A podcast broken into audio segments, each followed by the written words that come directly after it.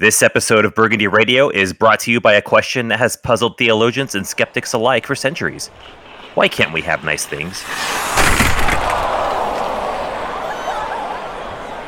He's jumping up and he pokes the puck. Watch this. The puck goes like this. Now watch where Byram is. Bo Byram is a defenseman. He's the guy that should be back. No, he attacks the play. The, the Avalanche are up 3 0, but Bo Byram did not return. No, he did not. Not on the Avalanche bench. So we'll keep you Ah. updated as soon as we get official word. If you had said to me after 11 games, who's going to lead the Avalanche in goals? I don't think JT Compher would have been. There's the post right there. But Compher front, great hands right here. Puck comes back and he bats it out of midair. JT Compher does have an upper body injury. We were hoping he was going to be able to make it back. And he will not make it back tonight for the Avalanche. And after 22 years, Raymond Moore! Greetings, one and all, near and far, reaching your ears wherever you are. Welcome to Burgundy Radio. I am Vlad, your host of Burgundy Radio. Joining our starting lineup today is Earl 06. Earl, how you doing? I am well, Vlad. Thank you.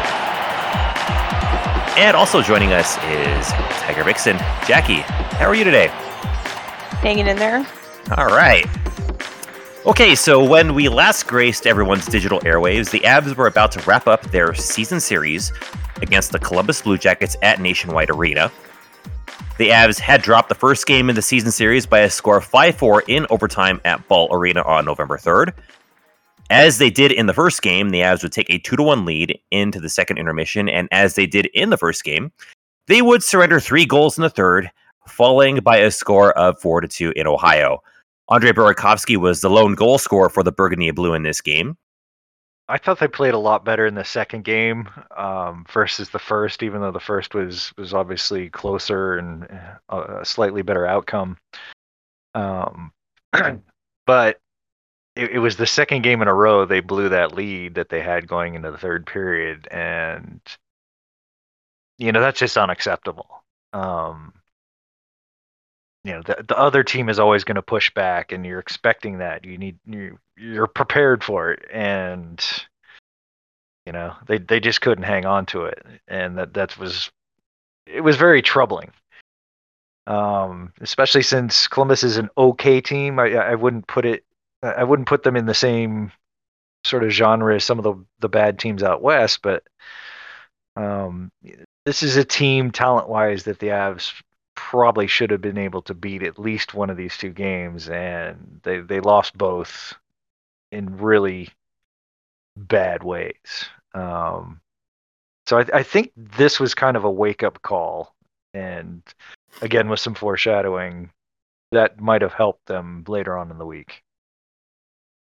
Well, Columbus is getting better. There was um, a stat about how they were like the youngest or second youngest team in the league, depending on who's in the lineup. And um, I think that surprised the Avs a little bit. And they also worked pretty hard. They were tenacious. They stuck with it, like they didn't give up. And I think that's why they were able to turn the tide in the third period both games. And what I take away from that series is just the Avs didn't play a good team game. Um, after this one, I was really frustrated with MacKinnon, and anyone who listened to last week's show knows that that was not a new development. But just everything that has been wrong with his game, pretty much most of the year, came to a head in that game. And it's not fair to scapegoat on one person because there's a lot of uh, contributors who let that game get away. But he he's the star like he's a leader he sets the tone when he plays a really individual selfish game the rest of the team follows that and so i think that was pretty apparent and maybe they took columbus lately i don't know they probably shouldn't after the first game and uh, maybe they just weren't ready to make a difference in the second one but like earl said they blew the same third period lead again and weren't even able to to get it to overtime that time and got the same result basically. Yeah, and they much better per- personnel for the second game as well. I mean, you had Mikko and Burakovsky back. You had Toews in his season debut, and you know, obviously he was a little rusty that game, but he was, you know, still pretty effective. Um, but even adding those three guys to the lineup, the result was, you know, more or less the same when you look at the blown lead. So, you know, it's hard to point to personnel, and I totally agree with what you were saying about Mac, but it's it's hard to to lay this all on personnel as far as blowing two leads like that. You're like, this is just not a team that's executing well together, like you said. Um, well, we know Bednar's strategy is pretty much like we know the blueprint that works. When you get back to that blueprint, it's going to be successful again. He's not a very change it up coach, and that's something we've definitely talked about. Is should he do that more? But then the other side of the coin is then you become too reactionary. Maybe that's a problem too, but they pretty much just rely on the talent to figure it out. Yeah, and I don't think like I I think even if you want to, it's very hard to to make major changes to your systems in the middle of a season. You know, even when you have a, a shitload of time off like they did over the past couple of weeks. Um, you know, I, I I understand why the staff would be like, look, this is going to work if you guys do your jobs. Um, so do your jobs. Um, and it it is it's a tough thing to balance. Like when do you say like the guys are doing their jobs, but this still isn't working? What do we do? Um, and I, I don't think we ever got to that point. Um, so at least that worked out but I, I think the question of whether he has enough sort of minor minor tweaks, minor changes that, that he can make game to game to you know stimulate the guys towards playing a, a better team game or whatever it takes uh, is definitely up for a, a debate.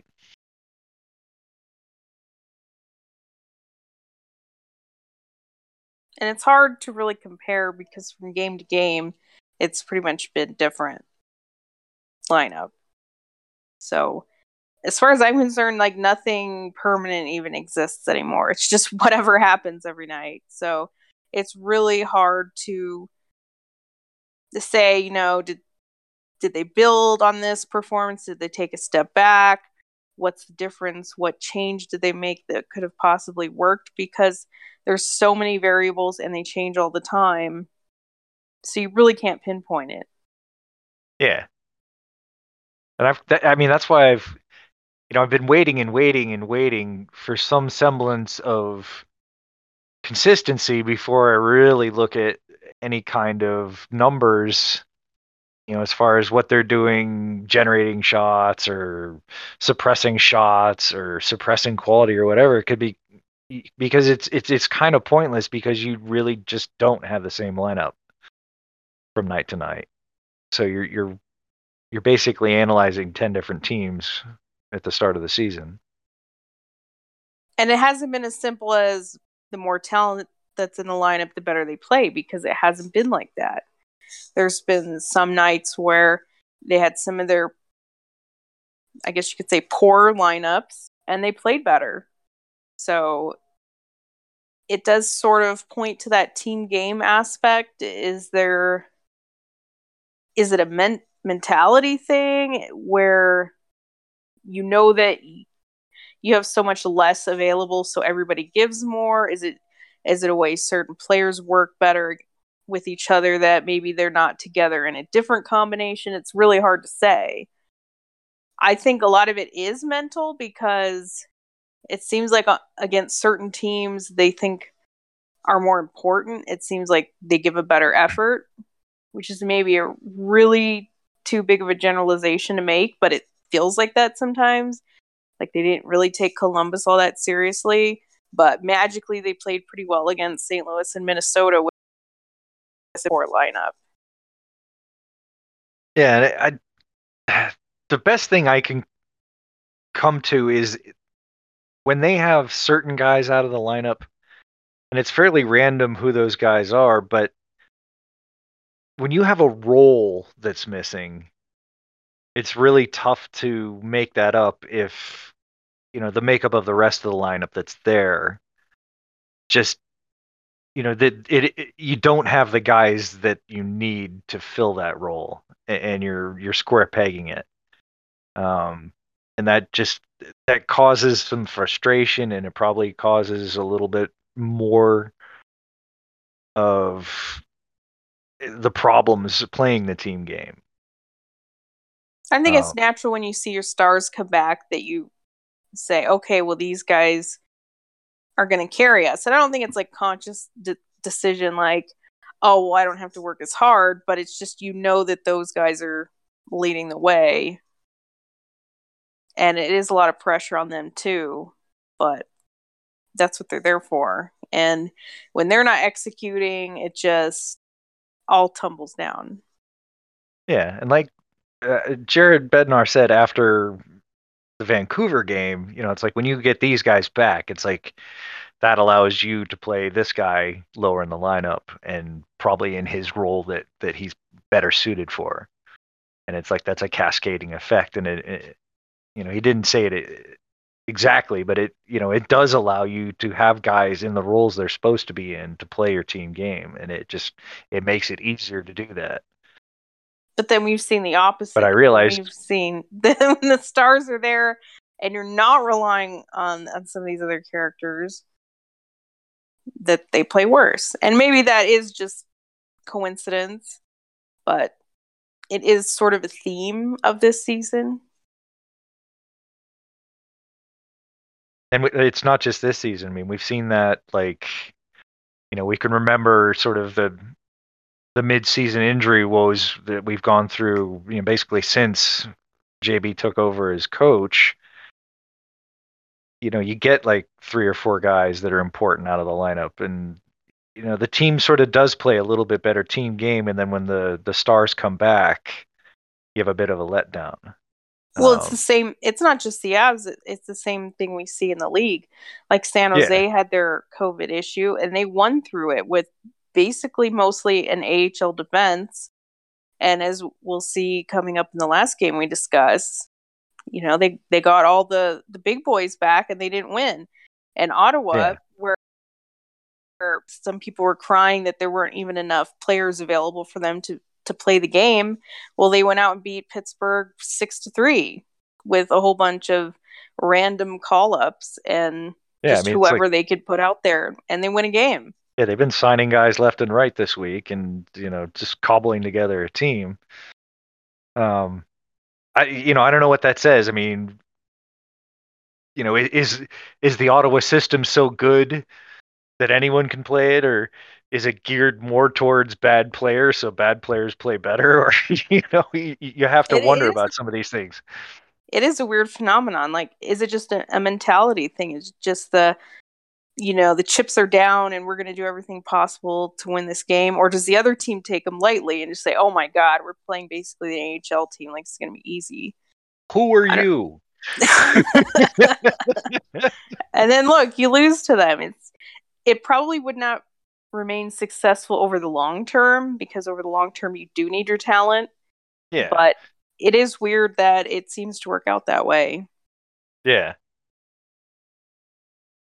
And you look at both of these games with- Columbus, and I know that we discussed the home game in the prior in the prior episode, but the score in that home game is a lot closer than really it indicated because the Avs, as we already discussed, had that two to one lead going into the third, and then completely collapsed in that third period for the span of ten minutes. You take away those uh, empty net, you know, extra man attacker goals by by the Avs towards the end from uh, uh, Byram and Compher, and you're essentially still looking at a similar result that they suffered two nights later on the road. So, is it is it more of a mental thing, or are they taking them lightly? And it's very possible that they did. Maybe that's why they started with JoJo in the in game one and decided to just hold off on Kemper until game two. But as we saw in game two, once Columbus got dialed in, they were they were rolling, and it didn't matter. Yeah, I mean that you you take out the last three minutes of the first game at home, and basically the results are the same. Um, so That's it's the like game you- that Kemper kept him in it too. Like if people were waiting for him to stand on his head, it could have been worse. yeah, the the shot easily could have differential in the first game was ri- I mean, the, the shot differential at five v five was ridiculous in that game, and it's like that's that's why I say they're they were a lot closer in the second game. Um, and it But just it Kemper had to make matter. a lot of grade A saves in that Right. game.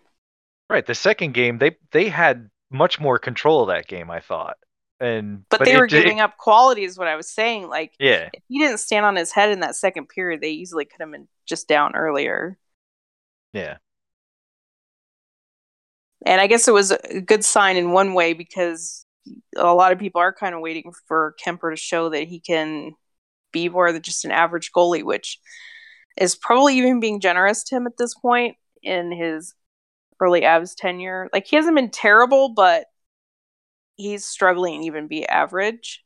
And he finally had like a I don't know if I'd say a great game because he did lose it at the end, even though like the dam just broke. It wasn't really his fault. But it was nice to see a stretch of dominance, I guess is what I'm saying, of him standing on his head and trying to be a difference maker. Yeah. I mean, they they he was interviewed last night, and a lot of people are asking like, "Oh, are you finally feeling comfortable? Are you finally feeling this? Are you finally getting dialed into the system?" And then, you know, he's dismissing it, but you can kind of tell like, you know, the first you know eight games of the season, let's say, um, the ones that he played, you're you're looking at a different lineup in front of you every night. You don't know what player X or player Y or player Z is going to do at any given moment, and it's it's just a lot tougher for a goalie when he has to deal with those variables instead of just what normal goalies deal with. You know, it's like you, you when you're a goalie, you want to deal with as few variables as possible. And And I wouldn't quite say he's proved it either. I mean, it's nice they won the two games, but I mean, those exactly weren't games where you're you're like, boy, the goalie got us that two to one win or whatever. Which I also know they don't want to rely on that because if you're relying on that, that means your five on five is breaking down and your team's playing terrible. But you know, you do need a goaltender to make make a difference there. Like good teams need good goaltending. They go hand in hand. Right. And I mean, the difference between good and bad is maybe one or two saves a game. So it, it's a very small margin. Um, and it's like when you're con- when you're not giving your goalie a consistent look in front of you, it's like you're not going to get those one or two saves. I mean, it, it's like it'd be nice, but like I, I can't totally fault Kemper for a lot of what went on in the early part of the season. say some And I'm- yes I'm no always a- it does go hand in hand sure like i do believe in the getting comfortable in the system. And i know bednar talks about predictability where you know there's going to be breakdowns and if everyone understands where it's likely to happen you can mitigate it better. So that's just things that you'll have to learn. Well, and also, I mean, we've seen over the past few years, it's like when the, when the Avs are struggling and it looks like it's a goalie problem, it's usually not. Um, it's usually a lot of problems with the people in front, and you know, my biggest culprits are usually the forwards not controlling the upper half of the the defensive zone. Um, and I think we've seen with with Gr- what Grubauer is going through in in Seattle it's like he needs predictability and good play in front of him to look like he did with the Avs. And he's not getting that in Seattle and he looks terrible and everyone's just like, "Oh my god." Um and it's that's I I mean, I'm not that surprised that's what he looks like because I I think most goalies would probably look like he does in Seattle right now because I mean, they're just not a good team. And he's used to playing behind a, a really good team. so well, I mean, I also I to fully sep- expect that Kemper is going to end up looking even better than Grubauer.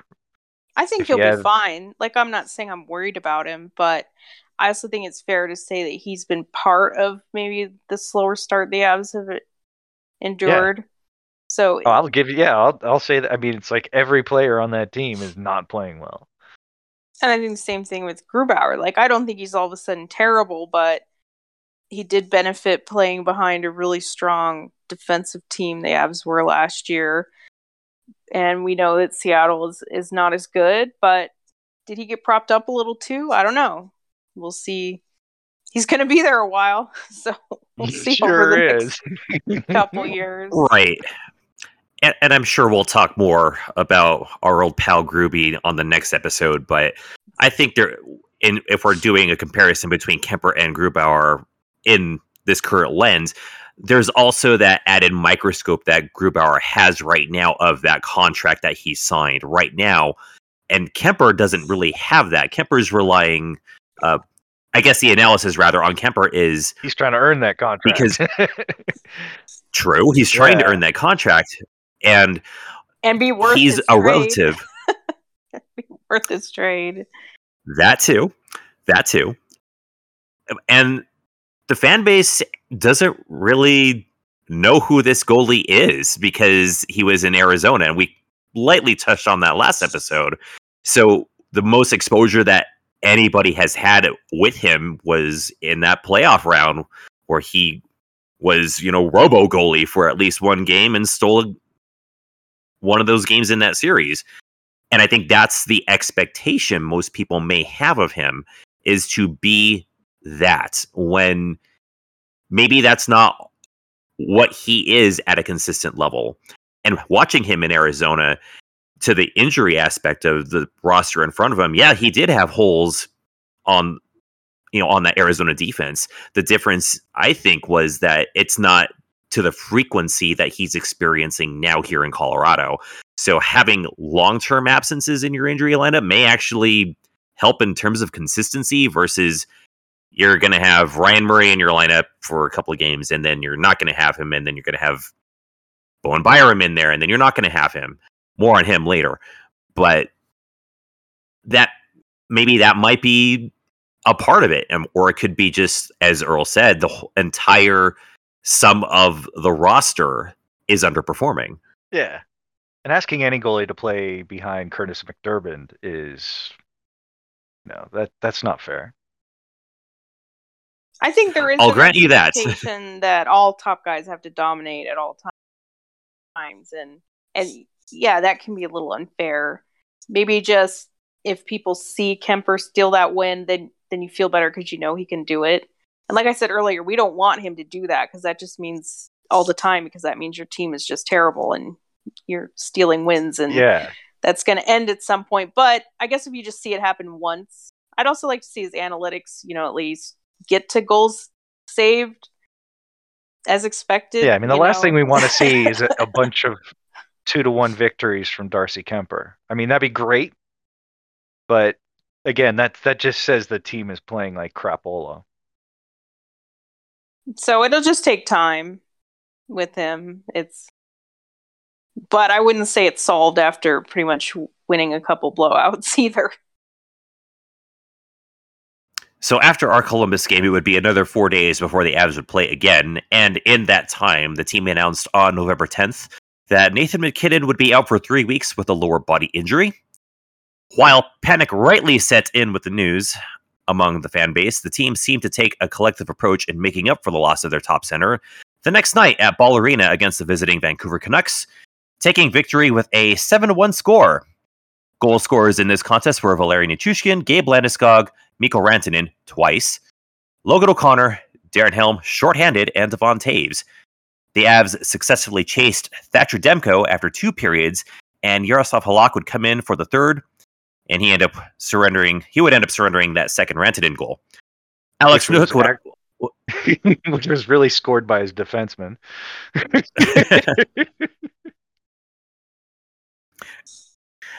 Alex Newhook was also called up from the Eagles and registered an assist on the opening goal. Unfortunately, this victory came at a cost, with the Avs losing Byram after he took an elbow to the chops by Vancouver captain Bo Horvat in the first period. We'll talk about that injury here in a bit, but your thoughts on this team's response in the wake of losing MacKinnon, and not just that the Avs won this game, but also in how decisively that victory was achieved. It reminded me a lot of of, all- the Chicago game. Like the first Yeah. period was great. The they were up three, and then it was just pretty much garbage time the rest of the game. Like I wasn't paying that close attention to whatever happened in the rest of the game. It just Dabs just kept scoring it. It's- when you get a lead that early, you do kind of worry because there's just so much wasteful time that the other team could put together a couple you know dumb goals and get back in it but once they got to four or five whatever it was over and it was just just scrimmage the rest of the game. So i don't really take a whole lot out of the rest of that game. It's it was nice to put up the brazil. It's nice to score some goals especially since that has been a struggle at points during this season. Um so yeah pretty much thoughts on that game. Yeah, I mean, I was surprised at how bad Vancouver looked. I mean, their their record indicates they're, you know, they're, they're not that great. They've been playing Eastern teams, so um, maybe it's a a little bit of unfamiliarity, but they haven't been playing great teams and they don't have a great record. Um, but they, you know, they they looked bottom of the barrel in that first um, first period. It, it was well it's always like a breath of fresh embarrassing air for them. when the Avs Yeah. can play a team that doesn't check tightly, it's just it's almost like, wow, what what kind of world is this? And it's it's always nice after you've played sort of a grind like the Columbus games were and some of the teams in our division and then to, to play a team like that where it's more wide open and they don't really defend. It's like they can just go to town. Um, but Vancouver has skill. That that's the uh, the other side of the coin is that you also can't take them lightly because their talent can show up and score goals. So, um, but they did not in that game. yeah. Um, that was, I mean, it was a really dominating performance. And you're right. It, it was garbage time very early. Um, but they, you know, they, they didn't let Vancouver get their foot back in the door like they did with Columbus. Um, so, you know, that's a small victory, I'd say.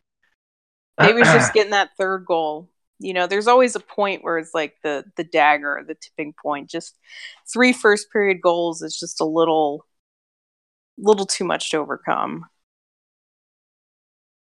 Yeah, and just the the first goal was, you know, you had two guys that hadn't been in the lineup for a while, in Nichushkin and and Newhook, um, you know, combining for a goal that was all at once highly skilled and very gritty.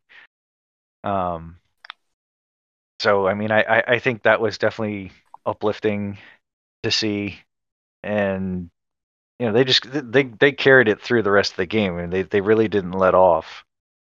Um you know maybe maybe if those Columbus games hadn't happened they they might have backed off a bit and and maybe something bad would have happened. So you know I think that's why it did end up being a Brazil.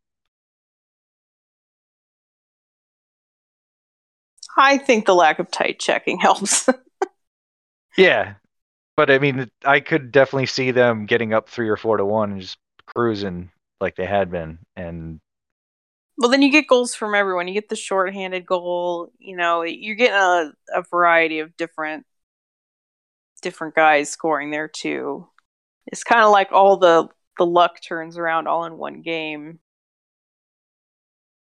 While acknowledging that Vancouver does have skill on its roster, but is also kind of middling at this point, given their standings in the Pacific, does the fact that the Avs had such a strong victory does it does it the fact that Vancouver just isn't playing well diminish that by any means? No, I mean I don't think it. I don't think the opponent really mattered that that much as far as that. I mean, I- I think what they needed was a game like this where they could play their game, um, come out and dictate. Um, and, and honestly, I, I that pretty much fed through both of these victories. Um, you know, it, it's a confidence thing. It's it's knowing that what you're doing is paying off actually and I, I- just think it's really tough to do that when you're playing Columbus's. You know, because you can grind and grind and grind, and it's still like one nothing or two nothing or two one. And it just it doesn't feel like you're dominating dominating one way or the other.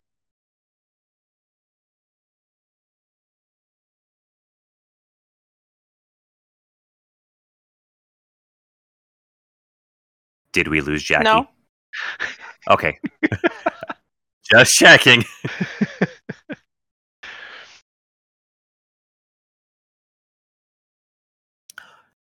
so something else happened in this game that uh, I don't know. To me, I, I found it pretty shocking, but uh, Kiefer Sherwood uh, found himself on the wrong end of a high swing of the stick by Vancouver's Tucker Poolman.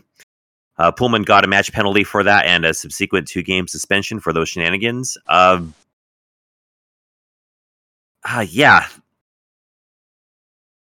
Given the weirdness that has kind of been going on this season, and it's not just, you know, Avs specific, we've seen weird stuff happen across the league, but why on earth? And and it of course didn't look like it was you know the uh, Donald Brashear incident from you know twenty odd years ago, where it was the two handed chop. But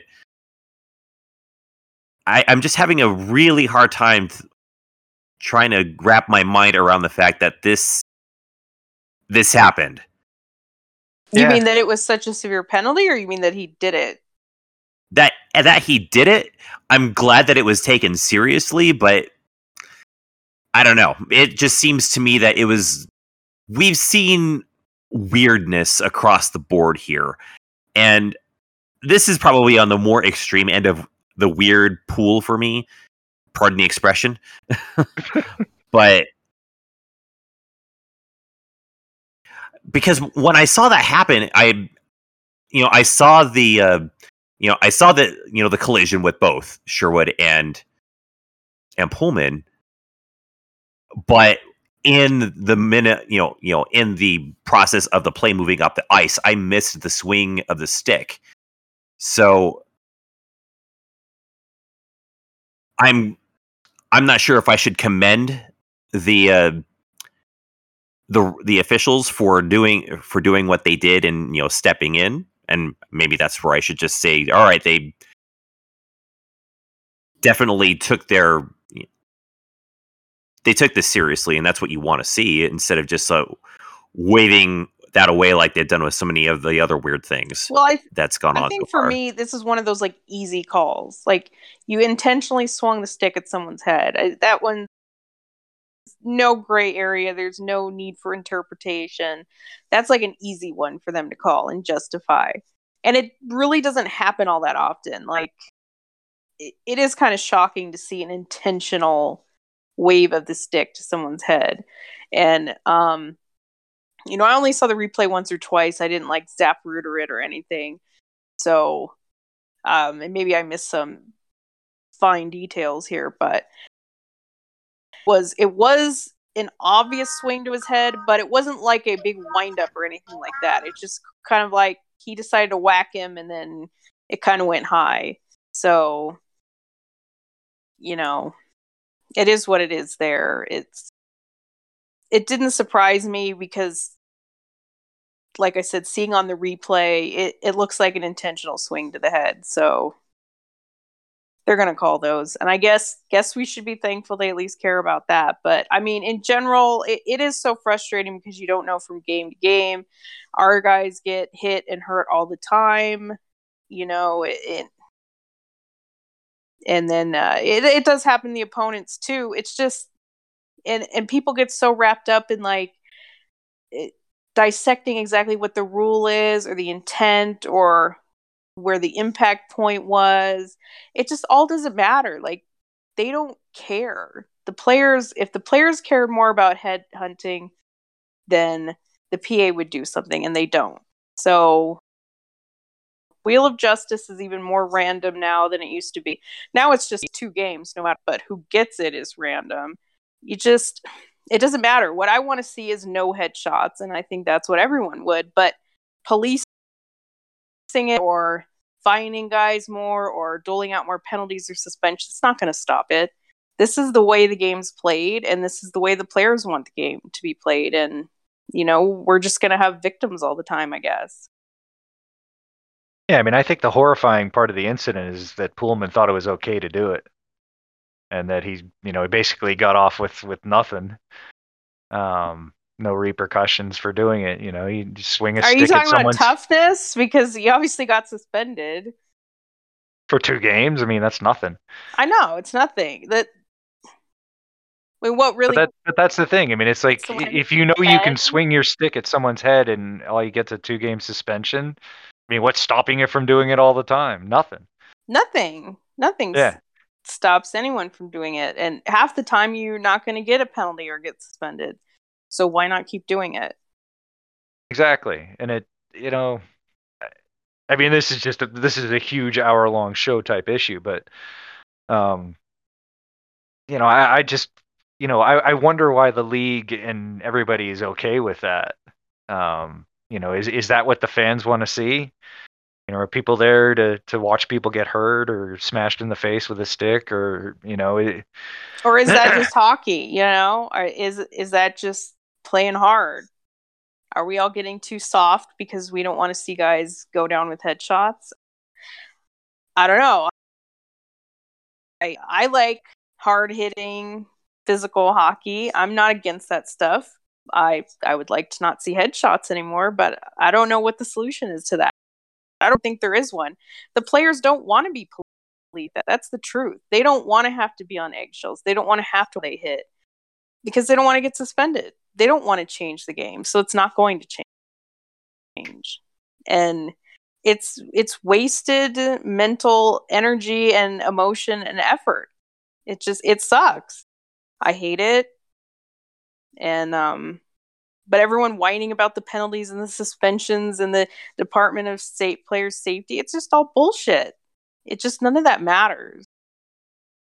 Is how I feel about all this. So I don't know. Just it's something's gonna happen like every week, either to us or against us, and oh this didn't get called, that didn't get called. Just oh well. And with that being said, we look at the other end of the other incident with Byram and Horvat. Hor- Horvat gets the elbow up, hits Byram up high. Byram's out for the rest of the game. Avs would now be without his services in the upcoming game, which more on that to come. But in the in, in that specific instance, no penalty was called. I uh, I watched the replay too after the game, and it didn't appear to be anything, you know, with malicious intent. But now we're on the flip side of it. Should there have been some sort of uh, infraction called against Horvat for that? And I say no because what I want is for it to happen. And like it does it's not gonna make me feel better if he got a two minute penalty or a two game suspension. Like that part's irrelevant. I, w- I want the player on the ice. Is that that's what I want. So it just this reactionary stuff doesn't matter. Now, like you said, was it the most dirty, intentional head hunting type of no?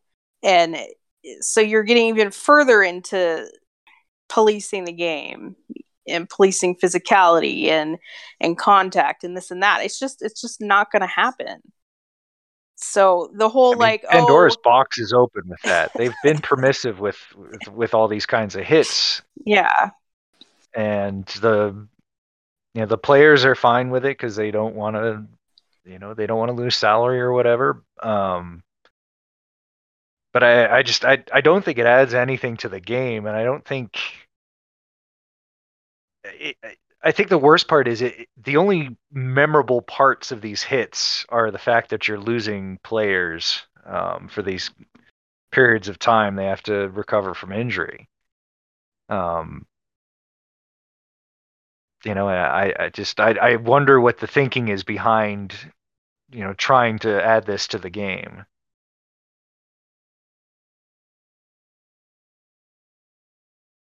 yeah i just like i said i don't really see a solution it sucks and it's just it's like playing russian roulette every single game I hate to dehumanize it in such terms, but is this simply put the cost of doing business as playing a sport such as hockey. I mean, perhaps I mean, it doesn't I- have I, to don't be. know. Yeah, does it have to be? They, Is they this choose to have it this way. Yeah. Is it just hockey? Is it part of having a contact sport? I don't know. I don't know what the difference would be. I don't. It certainly wouldn't be calling more penalties. That, that's not the answer. It's it's the way the game's played. It's it it's the way it's played even in the AHL. It, it's just even worse down there because there's even more recklessness. It, it's not it. There's a few dumb shits that want to cause injury in the, uh, the AHL, but for the most part, it, it's not. It's just recklessness. It's guys in weird spots and awkward spots and and trying to hit each other. But it it's a problem there too because Justin Barron isn't playing because of a check to the head.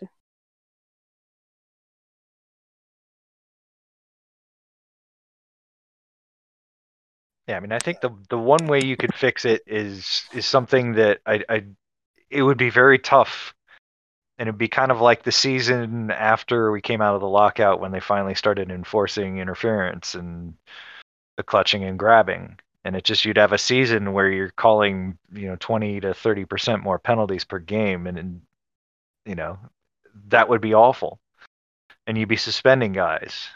Um, you know, you you there there'd be repercussions for for playing reckless uh, and dangerous.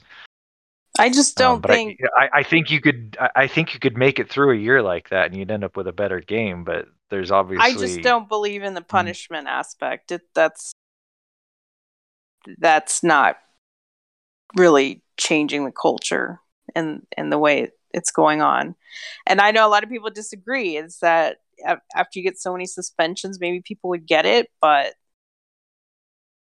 to get to that point, I just think it's impossible. Really,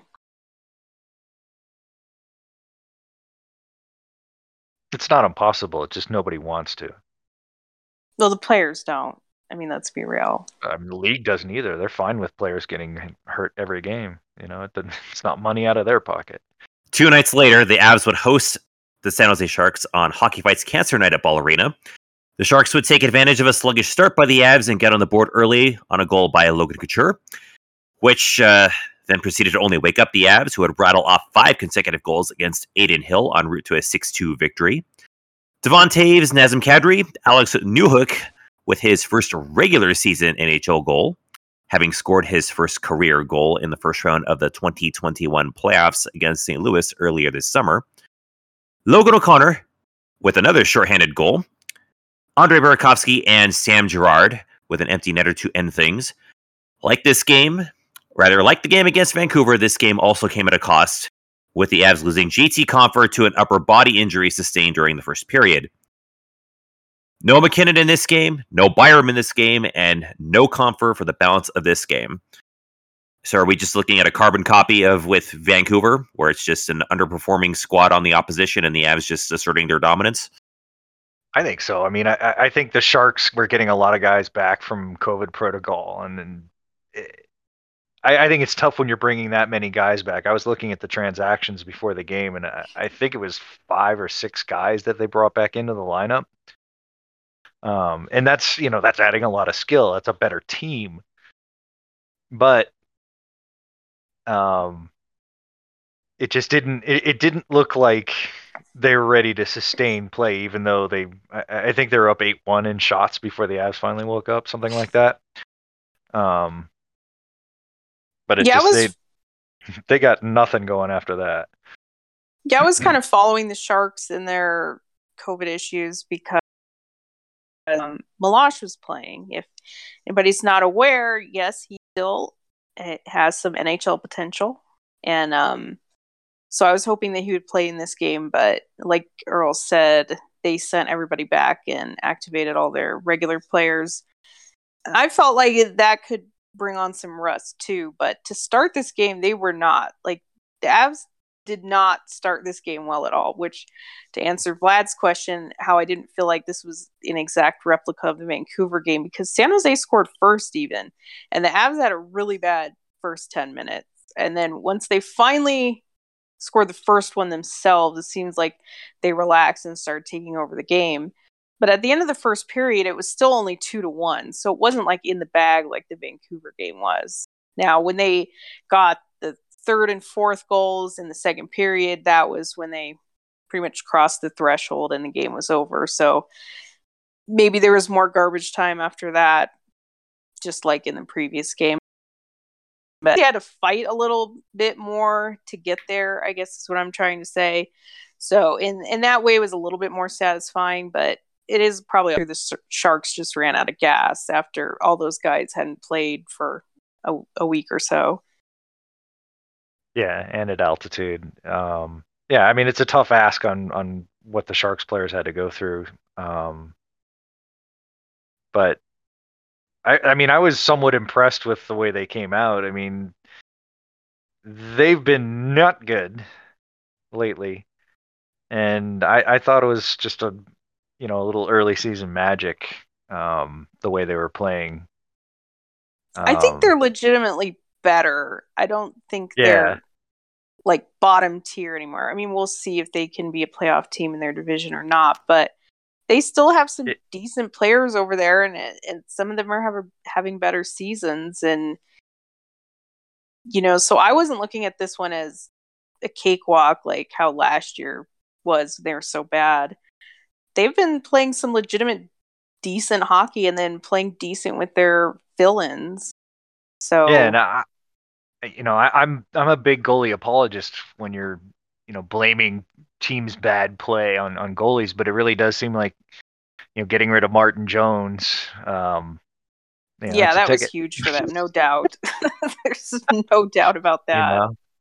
I mean, Adin Hill is, you know, I mean, he's a pretty good goalie. He's, you know, he's just not proven. He's not a big name or anything like that. But, um, you know, he and, and last night was obviously a bad example, but um, you know, he seems to be doing for them what they've needed over the past few years. And I, I do think besides that, like their defense is quite bad. You know, it's like Burns and Karlsson. They're just, you know, that's not why they're there. Um, and they play a lot. So you're just gonna, you're you're gonna deal with letting in some goals, but just not quite as many as Martin Jones was letting in. It's interesting to me that um, San Jose was interested in acquiring Adin Hill from Arizona. In Arizona, Hill was third on the depth chart behind both Antti Raanta and Darcy Kuemper. So for the Sharks to be interested in bringing him up in a more uh, prominent role for them, I thought was I thought that was very interesting. And I didn't get to see much of Adin Hill play when he was with the Coyotes, but certainly um, he's better than the result of last night's game would permit. Yeah, I mean Jackie and I so, have seen a bunch of him in in Tucson. Um, you know, he's a solid goalie, and it's just you you don't really know how that's going to stack up, you know, until you put him in the NHL and and you know uh, behind a a team that's got you know something to play for. Um, I forget so, who's the other part of their tandem. Who was last year? No, no, right now it's Hill and who else? Because I know that they moved their Cor- Korenar to the yeah to Arizona, which surprised me a little bit because he was sort of in that same mold as Hill as your third goalie that still has a little bit of upside. Maybe he could become an NHL regular. So it was interesting that they made that swap, and I know it was for expansion purposes. I don't remember the exact the details of it, but I know that Arizona could protect. They they wanted to protect. Um, well, they could only protect one, and it was Kuemper and then they obviously traded him. But um, I think Korenar was uh, waiver exempt or expansion draft exempt, and that was a big part of the shuffle. But um, can't remember who else San Jose has as their goaltender, but I guess Hill's their starter, right? I don't know. I, those games are on too late for me to watch. I'll look it up. So continue on. Sorry, that was a sidebar. yeah, but it just did. You know, it, you can see what the Sharks have now, and it's like, yeah, it's like you know, Couture is still decent. You know, Timo Time, he's good. No, it's like, I- Reimer. oh, that's Is right. Yeah. So Hill looks like their backup, actually. Reimer's looks his better stats, more of their starter. Um, you know, goaltending in this game, the, the first goal the Sharks scored on Kuemper, that was not a great one. That was a pretty sharp Oh, yeah, angle that you. you that was a. Fr- that, Oh. I, I doubt like if you timed this, the time it took to get from Couture's stick to the back of the net. I mean, that's just a world class shot. Um, but from that angle, you have to make that save. You just in the NHL to shoot from almost at the boards, almost at the goal line. You, you have to make that save. I mean, like Bo does that, so should those goalies be making those saves? Yeah. I'd have to go back and see the replay, but I think Kuemper may have been screened on that attempt. he probably was like he probably was. He probably didn't see it, but you have to be you have to be covering that spot at that point. Yeah, I mean, I, that would be nice, but again, like I don't know, you watch that goal and you're just uh, like it, it, the the puck is in before it leaves Couture's stick. It looks like. I mean, it's that fast. Um, But hey, after But- that, yeah, I know he let in one other one. I can't even really remember that Sharks goal. Was it on the penalty kill? I don't remember. um, it was the other one where the dude, where um, Ryan Murray was just not covering anything, and there was a guy sitting right on top of Kuemper's head, and it went past him. Okay, yeah, I don't fault him for that one. No, And- He obviously shut the door beyond that, and that that's what they needed. So your goalie lets Yeah. in two, you're probably fine. Yeah, that was a a, a power play goal against the Avs. Alex Barabanov. Okay, I, that's what I thought it was a penalty kill. So Yeah, so I I mean, I do think this was these were two different victories, even though they look a little similar, just because they're both blowouts.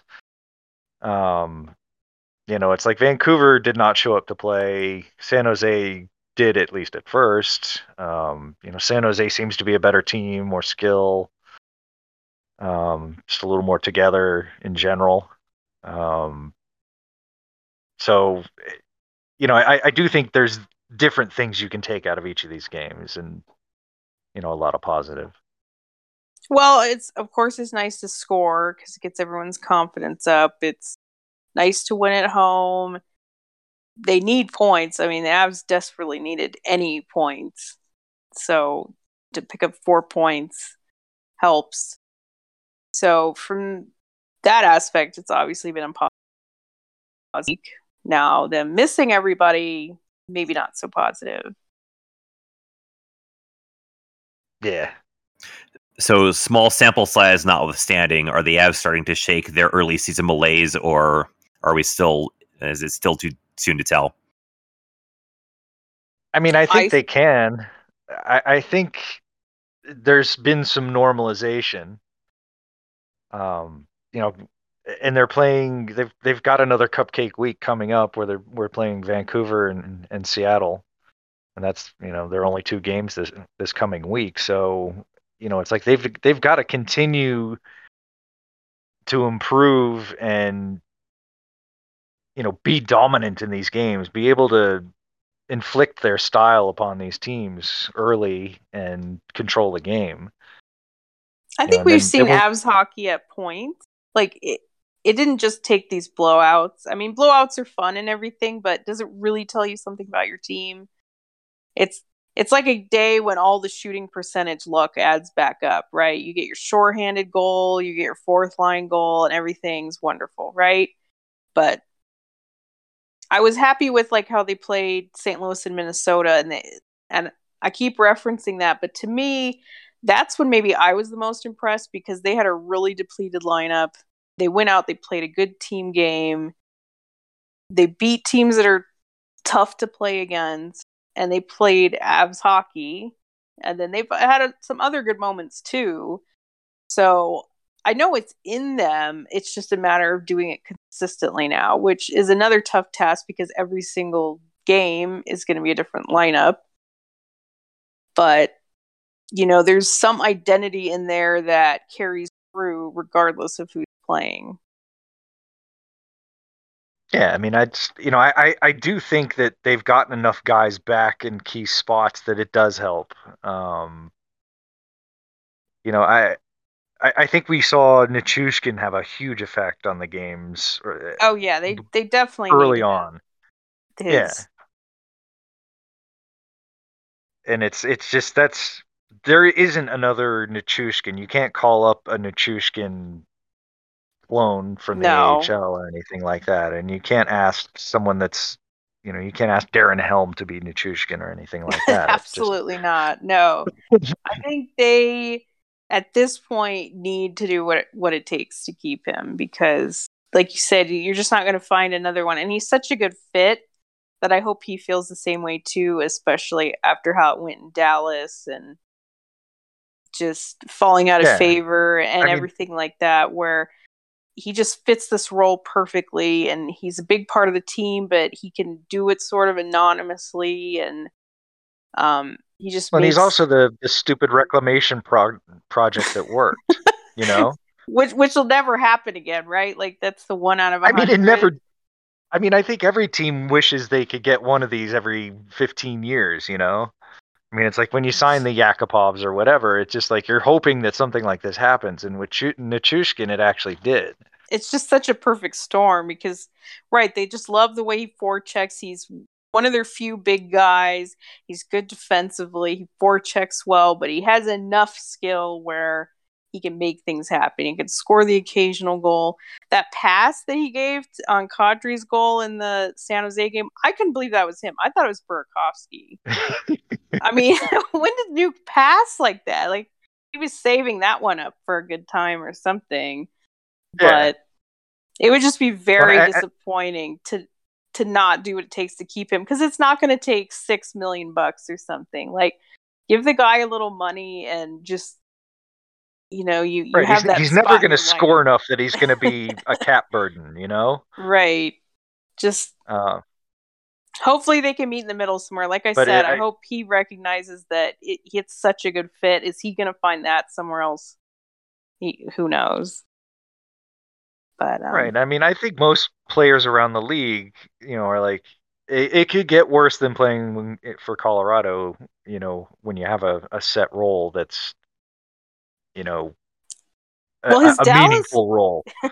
I mean, it probably was traumatizing. Just you know, the disappointment and getting bought out and everything. You just think that would just be so glad to have all that junk behind you.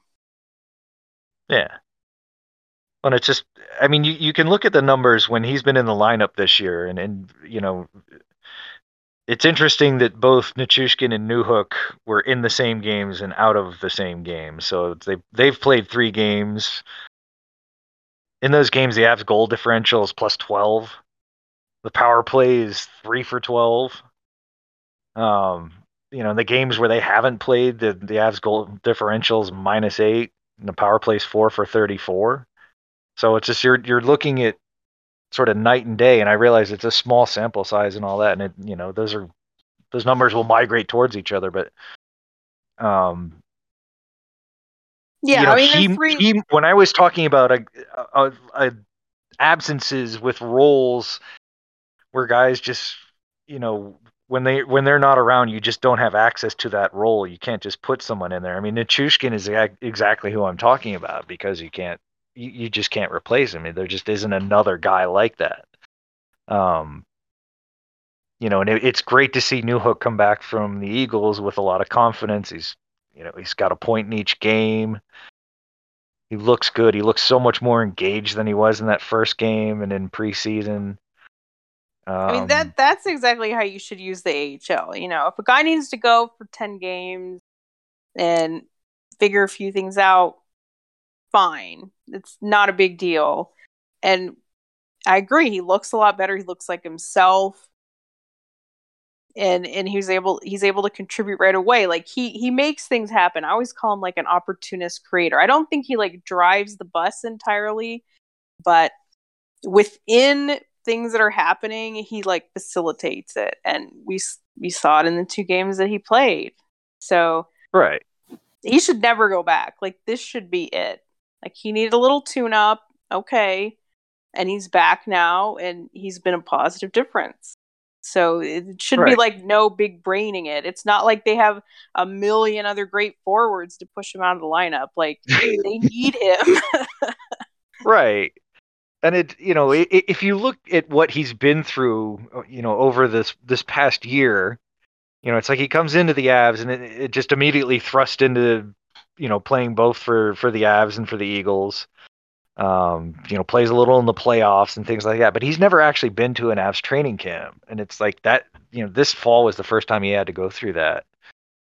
Um, you know, and, and deal with sort of the pressure of you know earning something like that and when you're not the the best player on the team and and all the other uh things that that young players have to adjust to and you know it you'd hope that he would have handled that better but it you know it, it just didn't happen but the fact that he you know went down there and figured it out right away and then came back and contributed right away. I mean, that's you know that's that's really encouraging as far as you know what you project for him over the next few years.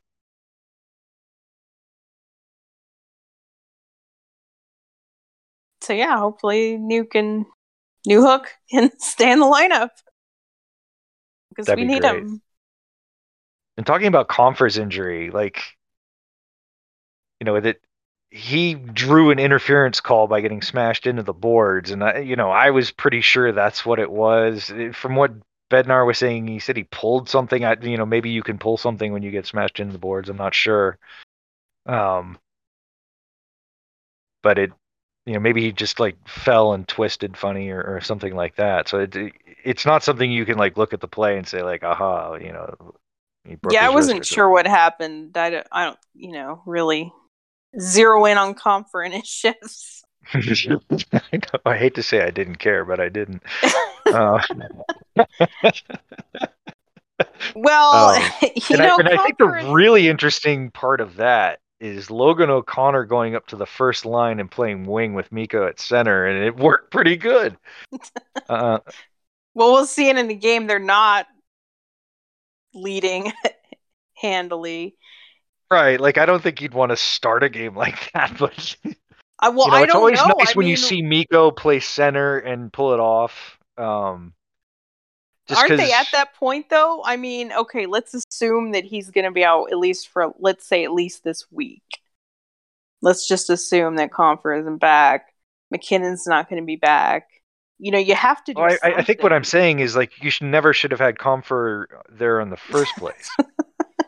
well, thank you know, it's God like they- when when when Mac was injured, um, you know, maybe your first thought should have been, "Hey, let's put Mikko at center, and then deal with right wing, and you know, you, you have a lot more options then."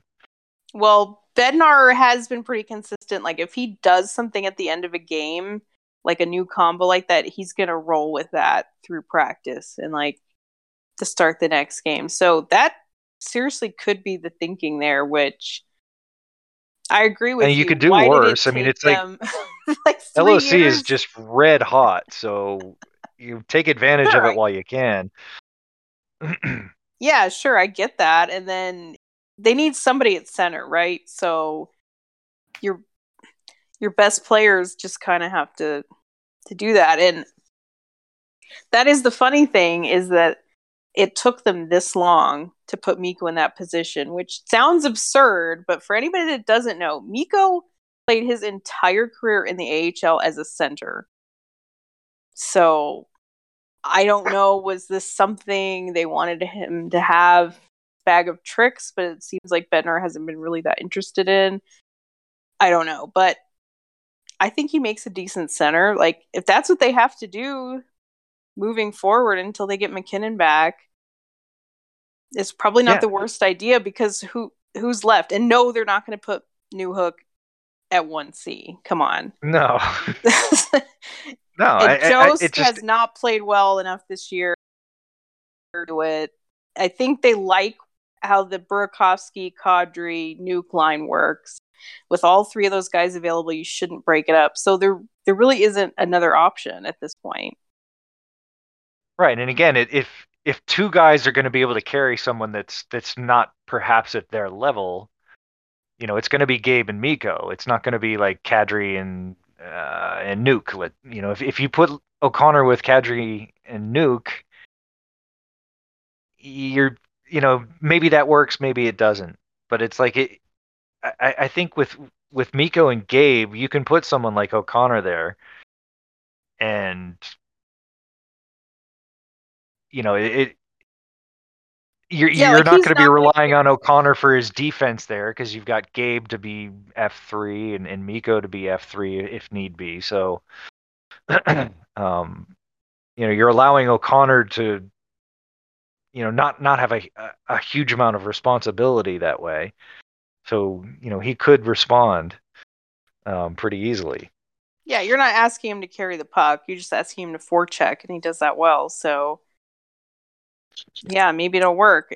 But it is funny. I think the other point you're trying to make is just that Compher's been sort of this auxiliary center that can play on every single line, and it kind of finally burned them, which is a little unfair to him because it's an injury. You know, it's not like his fault. But Well, and it's just, I mean, Compher's, you know, he's, you know, he's scored a lot. You know, he's he's up in the the tops of the the team in scoring, and it's been a little bit of smoke and mirrors, as we pointed out. You know, there's some empty net stuff, and you know, not a lot of five v five scoring and things like that. And it just, it's generally like it at five on five. You know, maybe he's, not not, going to be the guy you need to to play on your top line.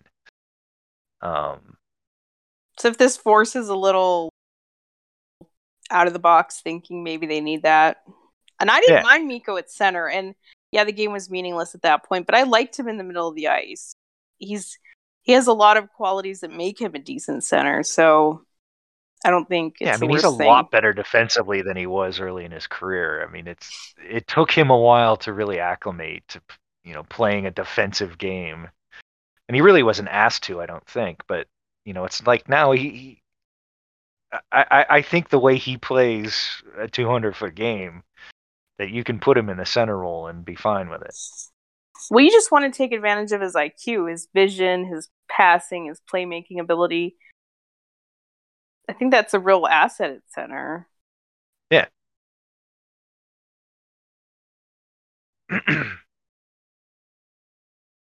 so sucks for JT. What you know, Bednar said it could be two days, could be quite a bit longer. So we don't really know what's up, and we won't until tomorrow afternoon at the earliest. Speaking of right wingers, uh, yesterday the Avs put in a, a waiver claim, something they haven't done in some time, claiming Nicholas Obe Kubel from the Philadelphia Flyers, a second round draft pick from the 2014 draft. Uh, what do you two know about him, and how do you two see him uh, fitting into this lineup? I actually it's- remember him from the playoffs a couple of years ago, and I don't know why I was watching Philadelphia, but I just did. Um, but he, you know, he had a really good playoff.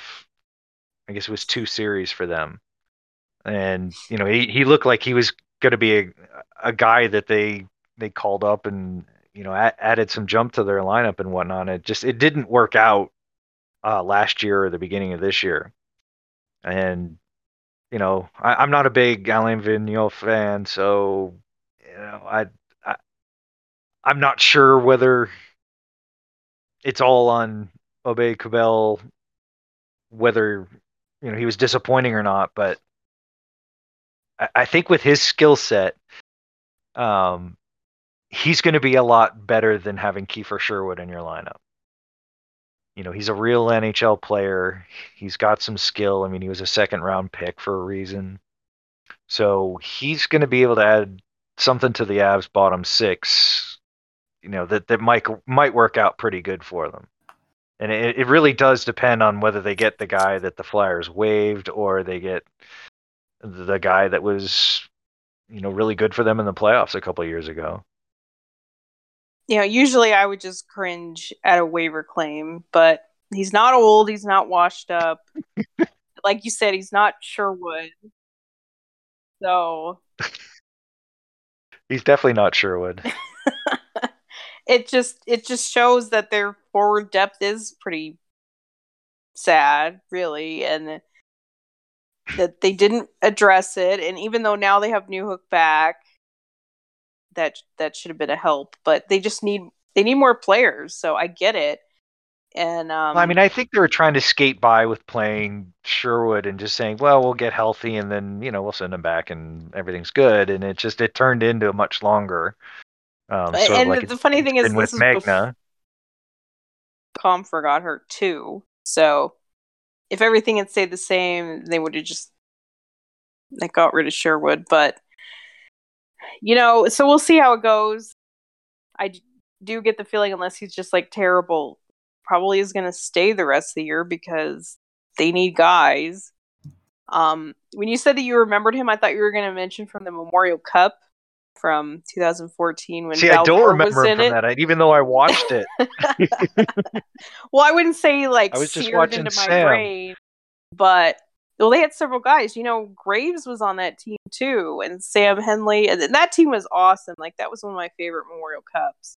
So I guess if you're ever gonna like grasp onto these players, that's a decent group to go through. But you know, it's just funny that it goes back to a lot of these coincidences. And, um, you know, I looked into Bell's game a little bit. Like, I'm not watching other teams' bottom six. Let's be honest. Okay, so, um, all the games from last year still archived on the NHL app for some reason. So I watched a little bit of one of the games he last games he played in Philly last year, and he actually played some minutes coincidentally it was against New Jersey. So um, just to get a little bit of idea of his game, more plays a heavier game than let's say try hard energy. I don't think he's like slow though, so maybe once Bednar gets the cattle prod out, he can maybe pick up the pace a smidge and fulfill that type of role. Yeah, and again, we're but, gonna have to deprogram him from from AV's coaching. Well, that's the other thing too. Like like he had a pretty decent season. His I guess you'd call rookie year in the NHL, and then has slowly declined from that. But so has the rest of the Flyers.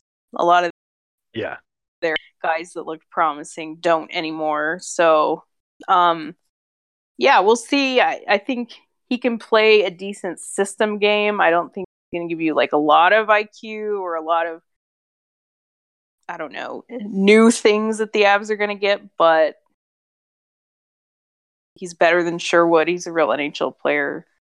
And he's not ancient, so sure, why not? And then looking at his analytics, like this year hasn't been good, but his PDO is like 930. so maybe uh maybe they just kind of threw him out a little hastily there too. They also protected him in the expansion draft for some reason. So, what is Philly doing? Who knows? Well, it's funny, like just looking at his individual stuff, like you know his shot rates and his uh, expected goal rates have stayed the same from last year, but he's playing like two shifts less a game. Um, you know, I, I I hate to harp on the AV thing a lot, but it's just like he, you know, he prefers veterans way more than our perception of what the Avs do. So, you know, I, I can see why they would. You know, and I don't, get, I don't see it frustrated with that, a player like this. That game I watched, the Flyers were terrible defensively, so I don't even. If you could say you're clinging to the conservative, the vet thing, but you're playing good defensive conservative hockey. I get that, but if you're not, then what's the point? Just look who's behind the bench. I mean, Mike Yeo's there, Michael Therrien. I mean, it's just I, have called it the Devil's Triumvirate. you know, it's just they and they got Chuck Fletcher as the GM. I mean, it's like that. That's just a, a rudderless ship, and it sucks because I, I mean, I you know, I take a lot of this personally because uh, the Flyers, you may not even remember this, but they used to be really fun to watch. You know, it's like they have a lot of skill, which you I know, maybe like a Trick- lot of their players. I I, I, think did until good they've tr- roster. gotten rid of like Voracek, and you know, it- it's like they've they've pared themselves down to just garbage, and it's gonna end up like every other AV team where you just end up with nothing. Well, Um, that's why I kind of worried about wondered about Gostisbehere because yeah, he started sucking there, but the guy scored sixty five points once. Like, Right. it- it's just all AV issue, and and he's leading. And, and Arizona. no offense, Vlad. I don't think Arizona's where he's gonna find the magic again, but He he's lead. I was looking it up earlier today. He's leading their team with like twelve points. Goss okay. I mean, that's great. I mean, it's you know, again, it's nice to see a, a nice middle finger back at your team that gave up on you. So I'm just saying, I, I think there's definite reason to think that there could be some untapped, I'll say decency. We're, Like, we're not getting a miracle, we're not getting a nuke here, but, you know, I don't think we're getting Marco Dano waiver claim 2.0 here either. So if he could even be like Nieto, where he he finds a role and it's not like he's been passed around either. Like he was waived once in 2019, and this is the second time he was waived. So it's not like he's been through Yeah, I five mean- organizations and is mostly an AHL player. Like he's an NHL player. Right. I mean, you know, he was a top 50 pick in the NHL draft. He was a top 10 pick in the QMJHL draft. So, I mean, you know, people throughout his career have seen something that they liked in him. So, um, you know, it, it's up to the Av staff to see what they can, you know, see what they can dredge up quick. Yeah, I'll be interested to see him, and they need him more than ever now. They got Well, and it's- it- went down. It's a, it, it was a great time to claim him because, you know, they've got this basically this whole week. I guess they're- they'll probably travel Wednesday late afternoon or something like that. no, isn't the game on Wednesday? Game is Wednesday. Or sorry, Tuesday. Tuesday, yeah. I think they're they gonna- will practice and then travel because they're going west. Yeah. Um, so they'll they'll practice on Monday. You know, probably a full team practice. It might be optional on Tuesday, like they kind of been doing lately. Um, but you know, still they're they're gonna have time. Like I'm sure. You know, hopefully he's either in town or communicating via Zoom with the coaching staff and getting punched up on the on the systems now, and then he can come in and you know He at least be able be. to. Philly was on a back to back and they were in Dallas yesterday, so it sh- he should only have to travel from Dallas That's unless nice. they let him go flights. home and get his stuff, but probably not. They'll be in Philly in what like three weeks or so, so maybe he can get Yeah. crap in. or maybe he'll be back there. Who knows? I think they intend to keep him, but of course we'll see Yeah. how he plays. Right. You know, I, and I'm It's better I'm than positive. trade. Yeah, just I, I'm way. positive about this because there's definitely potential for it, and but you know sometimes it doesn't work out. So you know, hopefully this one does. And what we usually don't like about waiver claims is like a middle finger to all the prospects and you know, is is that a concern here? Like are they just giving up on basically everyone else? Like new mm-hmm. Newhook's back and I, I think he'll stay and that's great. But does that just pretty much mean the door's shut for everybody else? I mean, I think they want Maltev to be a center, so I don't think, and- and I I don't think there's any way that Aube-Kubel is going to play center. So, um, you know, I I don't I I, don't think it's great for Maltev, but I I don't think it's. I, I don't think what they're going to be asking of the two guys is is very similar. Well, there's others too. I mean, I guess Kaut's probably done and but what about Rampo? I you know I I think I, mean I think Sampo needs to to do what Newhook did and and again, it seems like someone gets injured every game, so there's going to be plenty of opportunities. Well, that too, and I agree with that. That if Sampo gets the Newhook plan, ten games or something, that's fine, or or a little longer. But he needs to come back and needs to become like a player. It, if it's going to be the whole like, well, we'll see in camp next year, then just forget it. But Bednar did have a little speech where he said it's not a death sentence for him, and and that he's just basically needs to go do the Newhook thing. So I'll believe in that for now. Yeah, I mean, I, I want to see Sampo go down to the AHL and, and get comfortable down there, um, just like Newhook did. so the Eagles are at home for four straight weekends. Um, so it's like no travel, lots of practice, a lot of opportunity for him to to get his game together and um, get comfortable. Um, you know, I, I think if you're looking at after like the third or fourth weekend there, you know, hopefully he's he's kind of ready by then, and that would you know that would kind of jibe with ten games. So I don't have a 10 point like I did with Newhook. He doesn't but, score quite as much. Yeah, exactly. So 10 points might take longer. But let's just say definitely by 10 points. um, and one thing I wanted to ask you guys about uh, MacKinnon's injury. Like Bednar said, it was something that happened in in, in that game.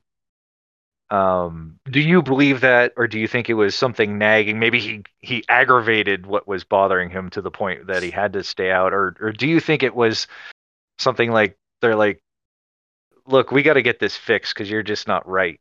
Um, well, you know, and I, I know you've been ragging on Mac a lot lately. So I'm interested in your take on this. well, I think you can pretty much say a lot of his issues I think were mental, were him pressing, were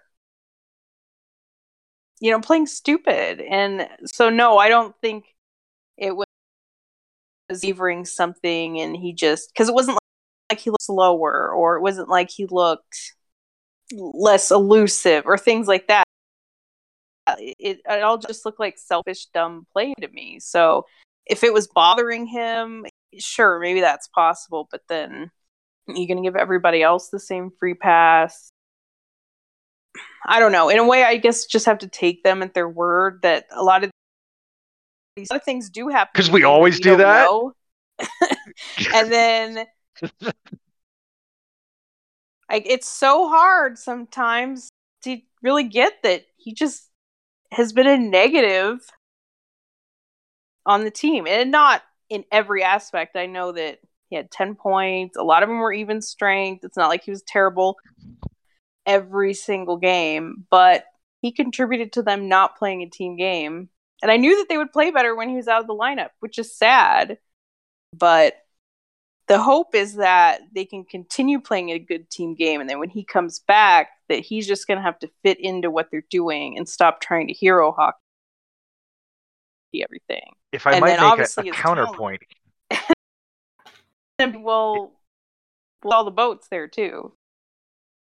If I might make a counterpoint here, say he was dealing with something nagging a, a lower body issue, and that was frustrating him, and it was it, it caused him to be off just enough that his shooting percentage was below five percent, and he was trying to force things through the middle when he really shouldn't every damn time. I, um, I guess it's it's possible. I, I can't say for sure. Like who knows? But his shooting percentage went in the toilet last year. So, and then that's also why he only scored twenty goals. It's kind of something that I think is he gets frustrated and is, was it something happening to I don't know, but we see a lot of guys that seem like they come through the game fine and then find out come practice they're not. Jackie, you were roboting a little bit on that one. You want to just uh, okay. uh, go through that one more time for me? Um, just that we see a lot of guys looks like they come through the line and find out Monday morning practice, they're not. So I don't know why MacKinnon would be somebody that's so in that regard. That they just decide to pull the plug on him. Are they do a lot of these other guys? Were they doing that with Makar where he's probably okay, but playing kind of still kind of weird, so let's just plug on him. Yeah, I mean, eh, I, I think you you can kind of look and see like, all right, they got Mikko and Berkey back, and Toews on the back end. They're like, you know, Nate, this is probably your best shot if you're going to take some time off to get this done, whatever they need to get done. But do you think uh, he would? Do he just wants to play so badly? I I mean, without knowing what it is, it's hard to say. But it, it's one of those things like it if it's something that he would continue to aggravate it or it wouldn't get better throughout the whole season, then I can see like, look, we, you know, we got to get this fixed now. So you're right in February or and or if they don't play in February, but all right, you're right in March and April and beyond. Well, another team in February, but um, I say I would say it is a plausible theory, but as we've discussed before, the Avs don't really think long term. They they're all about like we have to win tonight. Like they yeah. should be being conservative about a lot of things then. Like you've mentioned before, maybe not if if you have the option available, maybe not play Jackson every night, maybe look at some of the older guys like Helm. I don't know, maybe the guy's just pretty close to the cliff as it is and there's no saving him, but if you're going to be conservative in one area, you should be conservative in all of them. And I just think that Bednar just wants his group together. He wants everybody playing together and to see what they can do. So I don't think that he's consciously, and it wouldn't be just his decision, but that they're consciously just trying to ease off guys and limit them. I think they are just that curse I think to your your question, Earl. Um, I almost think that both the mental and and physical aspect of MacKinnon's injury kind of feed on each other. Where mckinnon feels he has to perform physically at a certain level, and if something is not right with him physically, he's going to try, as we've all seen him be stubborn and try and play through whatever this mystery ailment is to try to perform at that physical level and because his body isn't delivering the results that he demands of himself, it's affecting him mentally. So mentally, he's trying to continue to push himself through not being physically 100%. And it's just creating this feedback loop where it's just not working for him to the point where the coaching staff has now told him, listen, you need you need to get back to where you're 100% before you can get back into the lineup and be performing at 100%. So, so was he injured in the playoffs then? Does it usually is. Does does bruised egos count as injury? Her pride. Um, sure. No, I mean I think both of you make good points on this, and it again, it's it's so hard for us to know one way or the other. Um, you know, maybe we'll find out when he comes back. Um, you know, a, li- a little bit more about what went into the decision. Um, you know maybe Nate will come out and say like look you know this what this was something that was affecting my play and it just needed to be taken care of to you know be who I need to be out there um I you know I, I hope it fixes him I, I hope he comes back and he's happy and well adjusted again like he always is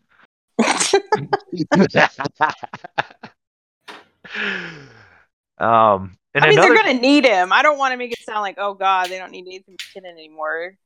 Like they obviously yeah. need him and his talent and his ability to get where they want to go. They just he has to fit in better.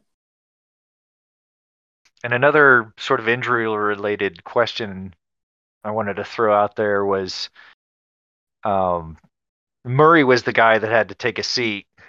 Um, you know, basically when that 18 minute and 36 second period when they were actually all healthy. Um, do you think that was the right thing to do?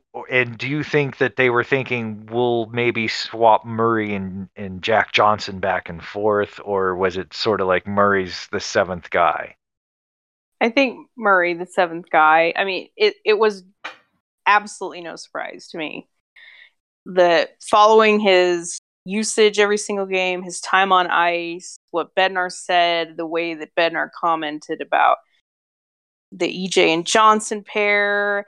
You know, he said he's got a good top four, and the Johnson and Johnson. Oh, and Murray's good too. You know, it just it was obvious where they were going with that. Like I had said it over and over again. Like Murray's the guy that's losing this battle. Now, was that the right call or not? I don't know.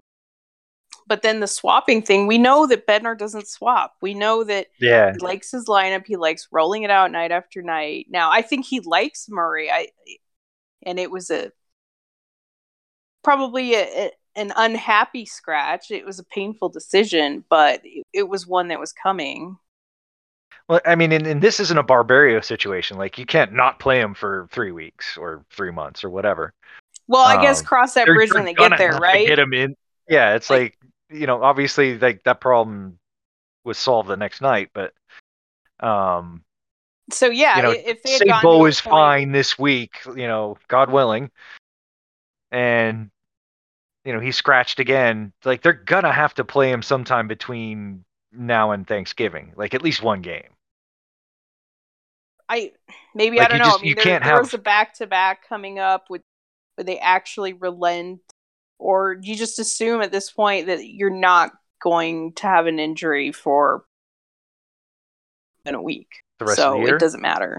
yeah, but it was a decision that was made a long time ago. Like it was probably a decision that was made after camp, and as long as Jack Johnson wasn't terrible, that really didn't flip flop.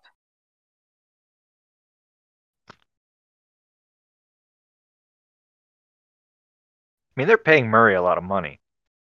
It um, does sound silly that here's the guy that was probably your best free agency signing, and yeah, and then you're playing the the guy in the PTO instead of him, right? But and it it, it it would be one thing if Murray still looked like he did in say the first five games, uh, because he wasn't very good. But I, I think as the team sort of scratched in their and clawed their way back up to mediocrity, you know, he was actually playing better. But I don't um, think EJ played much with has played much with Murray. Like they play with Sam, and I just don't think they see EJ Murray as a pair. So it's like EJ and JJ is the pair. They're like the defensive, the third pair. If you even look at last night's game, EJ didn't really play that much. Like EJ is pretty solidly third pair at this point, I think. So yeah, they definitely don't. They're I think they're definitely consciously not using him a ton. So I getting at is I think it's also more who they like the match with EJ better as far as like did they just completely believe that Jack Johnson's better than Murray I think it's just that. There's a lot of things that go into it. But they probably won't have to make that decision that often. So, yay for them. I agree. I think the decision will be made for them considering how the injury cards have been dealt out with this team to this point. You, of course, don't want to root for injury and you don't hope for anybody to get injured. But Murray will likely get his chance at some point here if things continue on this track. And while that sucks that it's going to take somebody that's playing above him out of the rotation, at least they'll still have somebody available that isn't a sunken cost that they can put in the lineup before they reach that bridge. Knock on wood. Speaking so, of sunken costs, like say the, you know we we kind of go through this period where maybe only one defenseman at a time's injured. Um, what do they do with McDermott? Like, is he just going to be Barberio and never play, or you know? I like, I mean, come on, you're really going to count on him like not playing for any large stretch of time. But in the hypothetical, are they will willing to just sit him? I think they absolutely would. He's not somebody that needs to play. I mean, months without an injury. They're down to it's No. just him left as the extra. But I get it. You're saying hypothetically, what's their thinking with him? I think they do think of him as some sort of auxiliary, just carry him along as the extra player. If they can go on a road trip and he's the extra, they probably would do that. I wish it would get to a I'm point saying, where I'm they saying, actually I, have I'm to saying more like, are they? Would they try to find time on ice for him? Would they? You know, it- no. would would they play him if they didn't have to? I don't think so. And the way it's worked out, he's played plenty, unfortunately. And he's So right now one guy away from playing again. Yeah. So I don't think they're too concerned about that. It I would love to see a full lineup for a long stretch of time and then see how they would use some of these guys, but this just never happened. And it is funny that on defense you have the clear seventh extra is like a real player that you want in your lineup. And they have that. On the forward side, they're not even close to that. Like, are we at to the point where we're just gonna admit that Megna is the four C? Like he he's not leaving ever, right? Like this is just kind of what's happened. Yeah, I mean, I think you're right, I, and I don't think he's honestly been that bad. I know a lot of people really don't like watching him, but Well, I know his analytics. aside from the fact he can't produce any points, and that's fine. but but honestly, what happens when he's on the ice isn't bad.